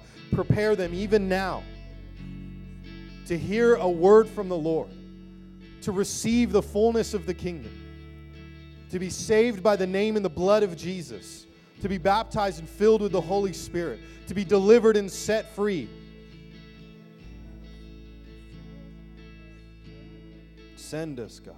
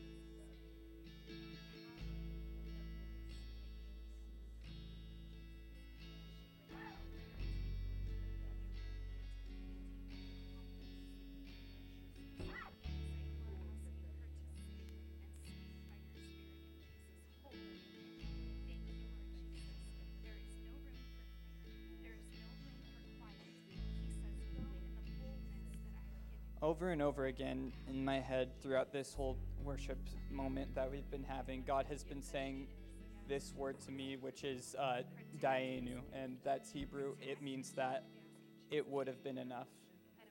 But, and what it, I feel like God is saying to me through it is that it would have been enough for today just to be a regular Sunday. We listen to the sermon, we go home, we continue living our lives the same way we have been. But instead, what God is doing today is calling us into something deeper, into something that is more than enough for us, that God would fill us with His Spirit and that we would be overflowing with it. Yes, God. God, I thank you so much for this moment that you have kept up with us, God. I thank you that your Spirit is here with us, Lord. I pray that you would just allow us to remain here, remain focused on you, even if we move out of this room, God, that you would stay with us and we would stay in this feeling with you, God. In your name. Amen.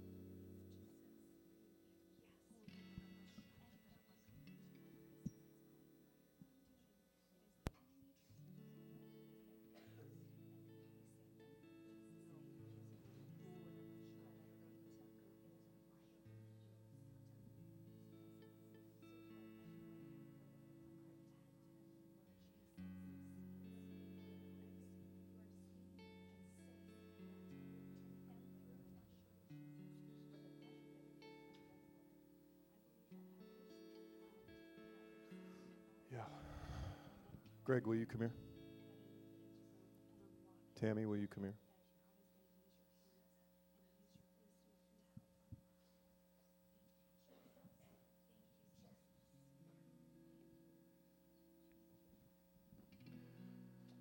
Just, just even right there. Um, stand next to each other. You're married. Um, I don't know if you guys know Greg and Tammy yet. Um, and I don't want to make a big deal about this, but I just I have to be obedient to the Lord. Standing here and I'm looking you in the back and I'm watching you just praying over our church. Greg, the Lord just says, call this man a pastor.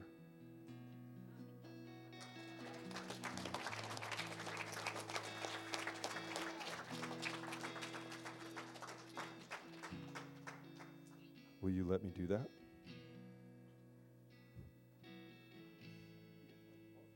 I, I do have the microphone.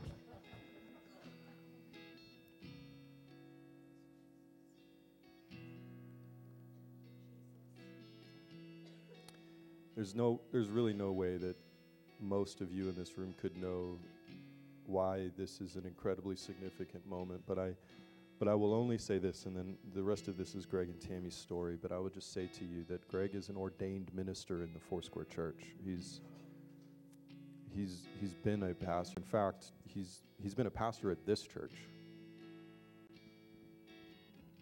And Greg and Tammy have had a journey, and they have faithfully served the Lord and pastored. And they came into this church coming home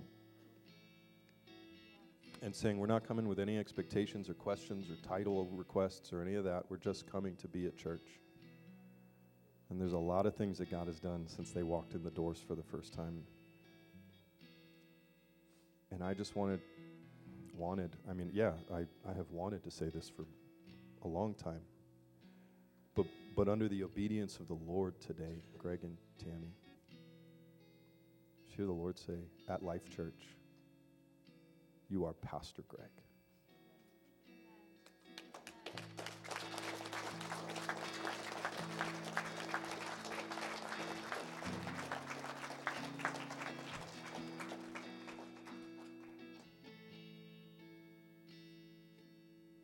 So God, thank you for that. We receive the ways that you, in your wisdom, give authority to people that we can trust. So, God, we believe that you are doing something even right now in this moment. And we speak over Greg and Tammy.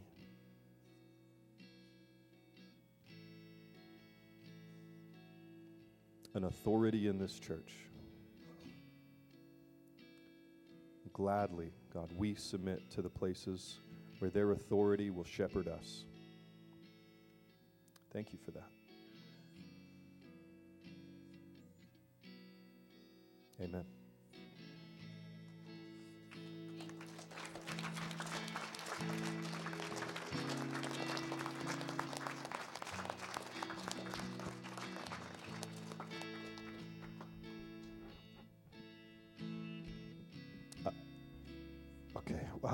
Mean, I, did, I woke up this morning, I didn't see any of this coming. But I felt it. I felt it. I have no idea how to end this service, God.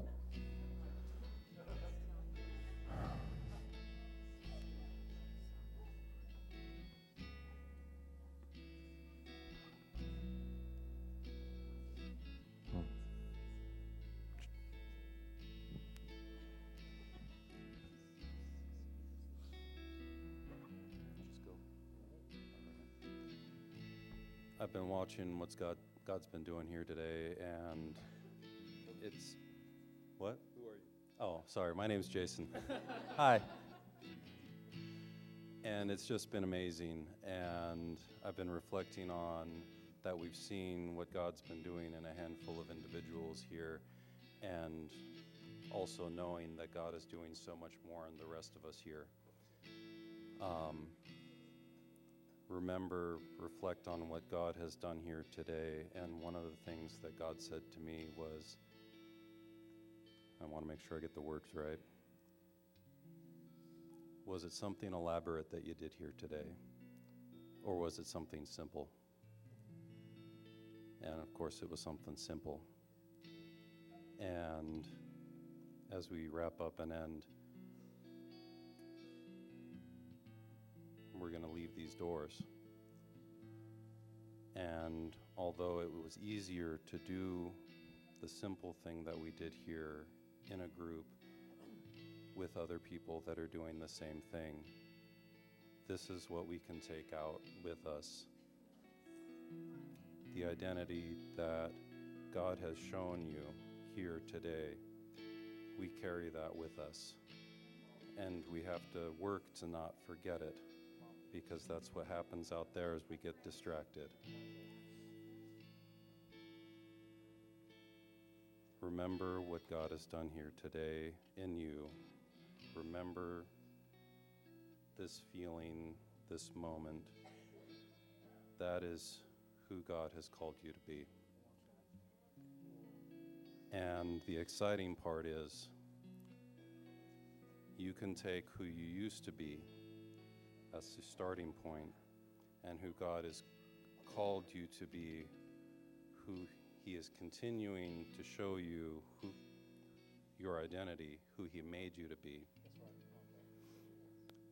All of that is for His glory, and all of that is how we win by the blood of the Lamb and our testimony. So, God has called you all warriors, and the way we win is simple. There are different tools, but it's simple. We remember who we are, we learn who He is, and through that, we learn who He's making us to be. And we get to share that with other people out there. This building is not the church, we are the church. This building only gets to be the church when we're in it. The, bu- the building only gets to be the church when we're in it. And when we're in that river floating downstream, God sending us who knows where to who knows who, we get to share who we used to be, who we are, and who we're becoming because of the blood that Jesus shed for us. And when we do that, it doesn't matter if you haven't been through much or you've been through a lot. You get to share that, and somebody that either has been through much or hasn't been through much gets to look and say, Man, I, I think I want to jump into that. And then they get to be the part of the church too. And that's, that's our identity. So let's go.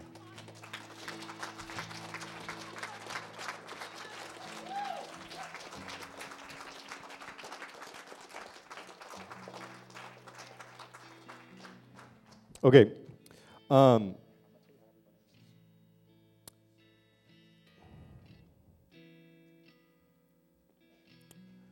I got it. Um,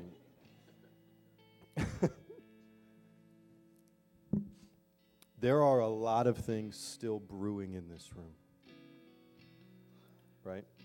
Still, there are a lot of things still percolating.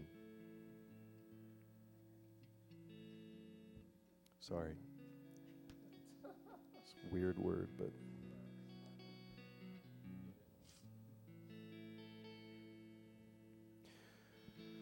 So the invitations are to come and to go. To come and to go. To come into his presence, receive everything that he has for us, and to go. Right? And so, how we're going to end is we're going to not end, we're going to send.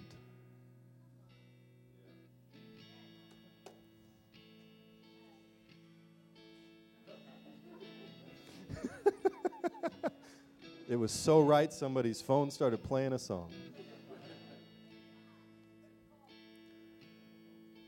Like, I know that there's some things that the Lord say, is saying to me that I need to do, that I need to sit with, and that I need to say. Um, and, and that's probably true for some of you in the room, too. And if you feel like you have a word for someone in this room, I'm going to turn this microphone off in a minute, and it'll be the last, like, no more microphone moments for the day, all relational moments from, from that, this point on, okay? And so if you stay here for a while and linger and sit and talk and pray, then stay here and sit, talk, and pray. Prophesy to each other, pray with each other, bless one another. If, if I mean, if you came in and you need deliverance from something, come up and get prayer. Like we'll stay and pray for you, and pray with you. Um, but I'm gonna turn this microphone off. Um, and you will be sent. So I bless you in the name of the Father, and of the Son, and of the Holy Spirit. Be sent from this place. And as you go, may you be filled with the Spirit. And may you overflow the Spirit of God wherever you go. May your life be a testimony to the power and the presence of the love of Jesus. May you take courage with you. May you see God close the mouth of lions before you. May you, by the Holy Spirit, be given words to speak. And may you speak them.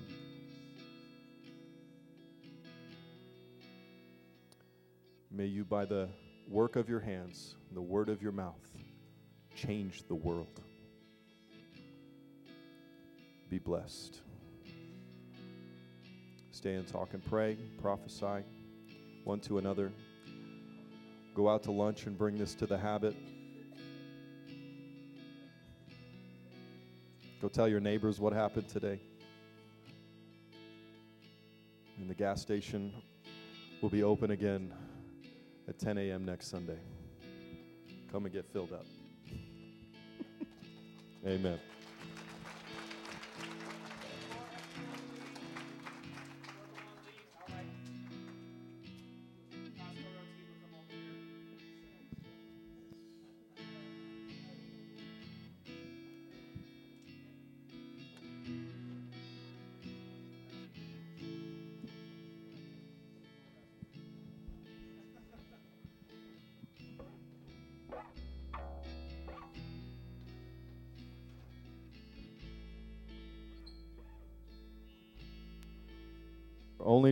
Only turning the mic back on so that the people online can hear what Marcus says right now. We love you, online friends. Well, well, Pastor Tim thought the service was going to end that way, but the service is going to end with us praying for our pastors.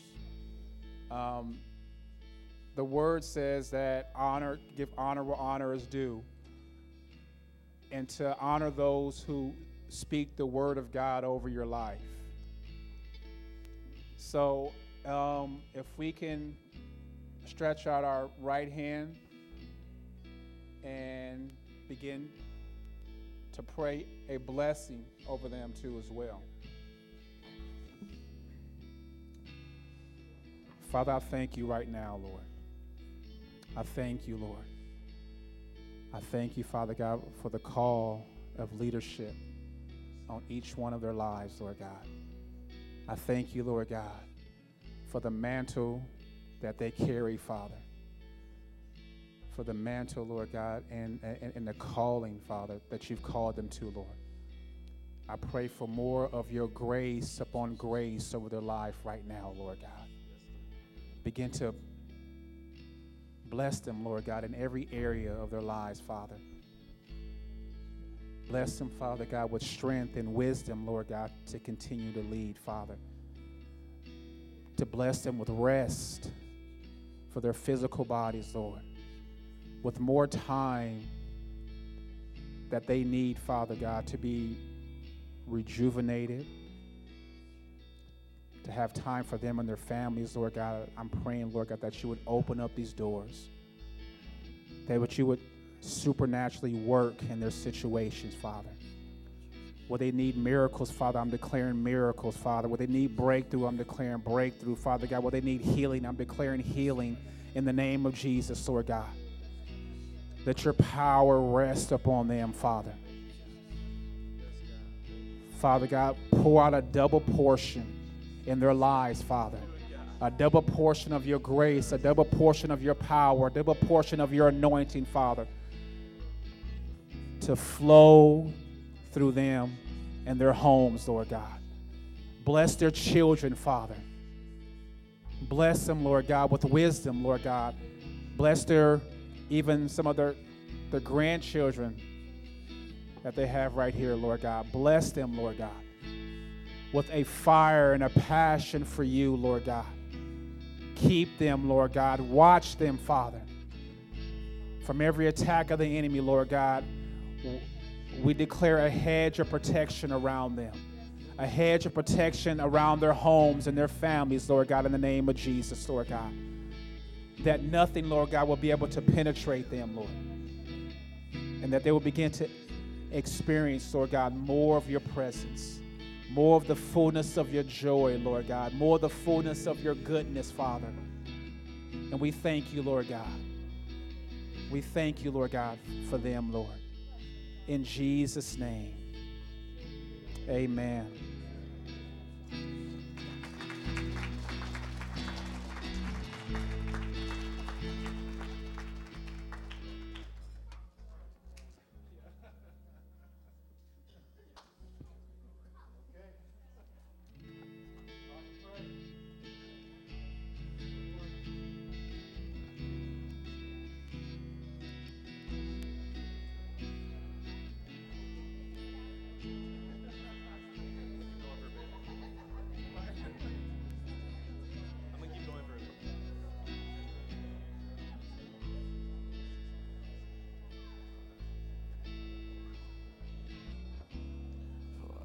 Spoke a word, you were singing over.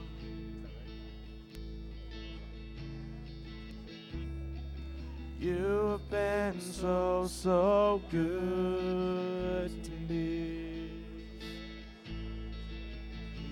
Yeah, I took a breath, you breathed your life in me. You've been so, so kind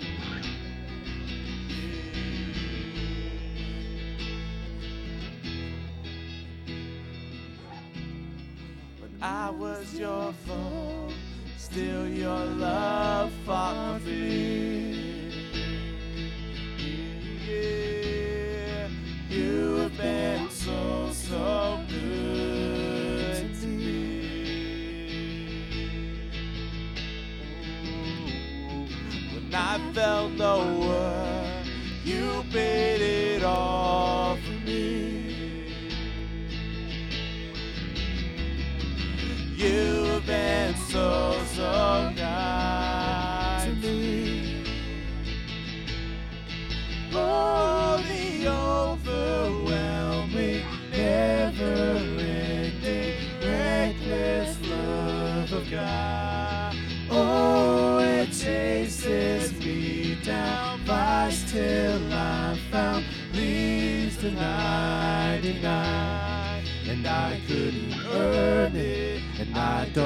deserve. Still, you give yourself away. Oh, the overwhelming, never-ending, reckless love of God.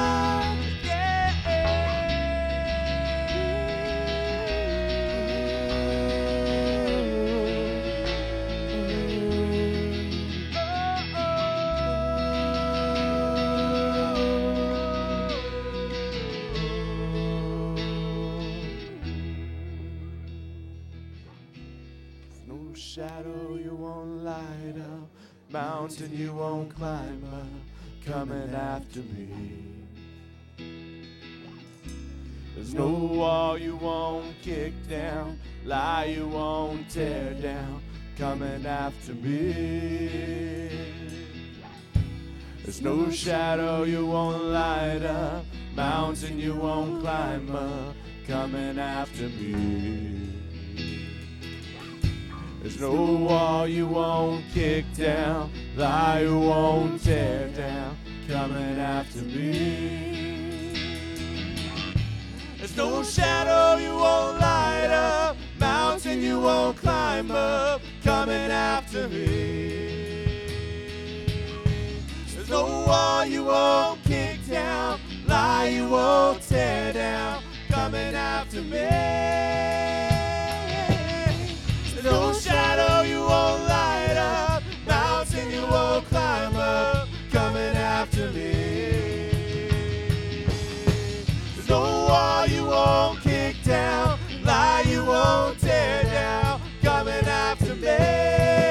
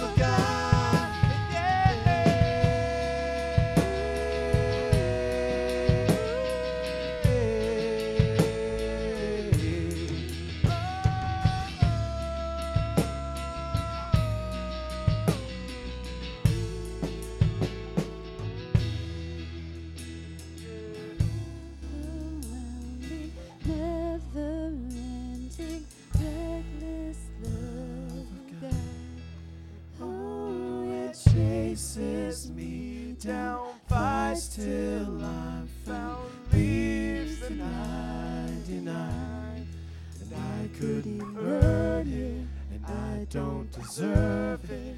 Still, you give your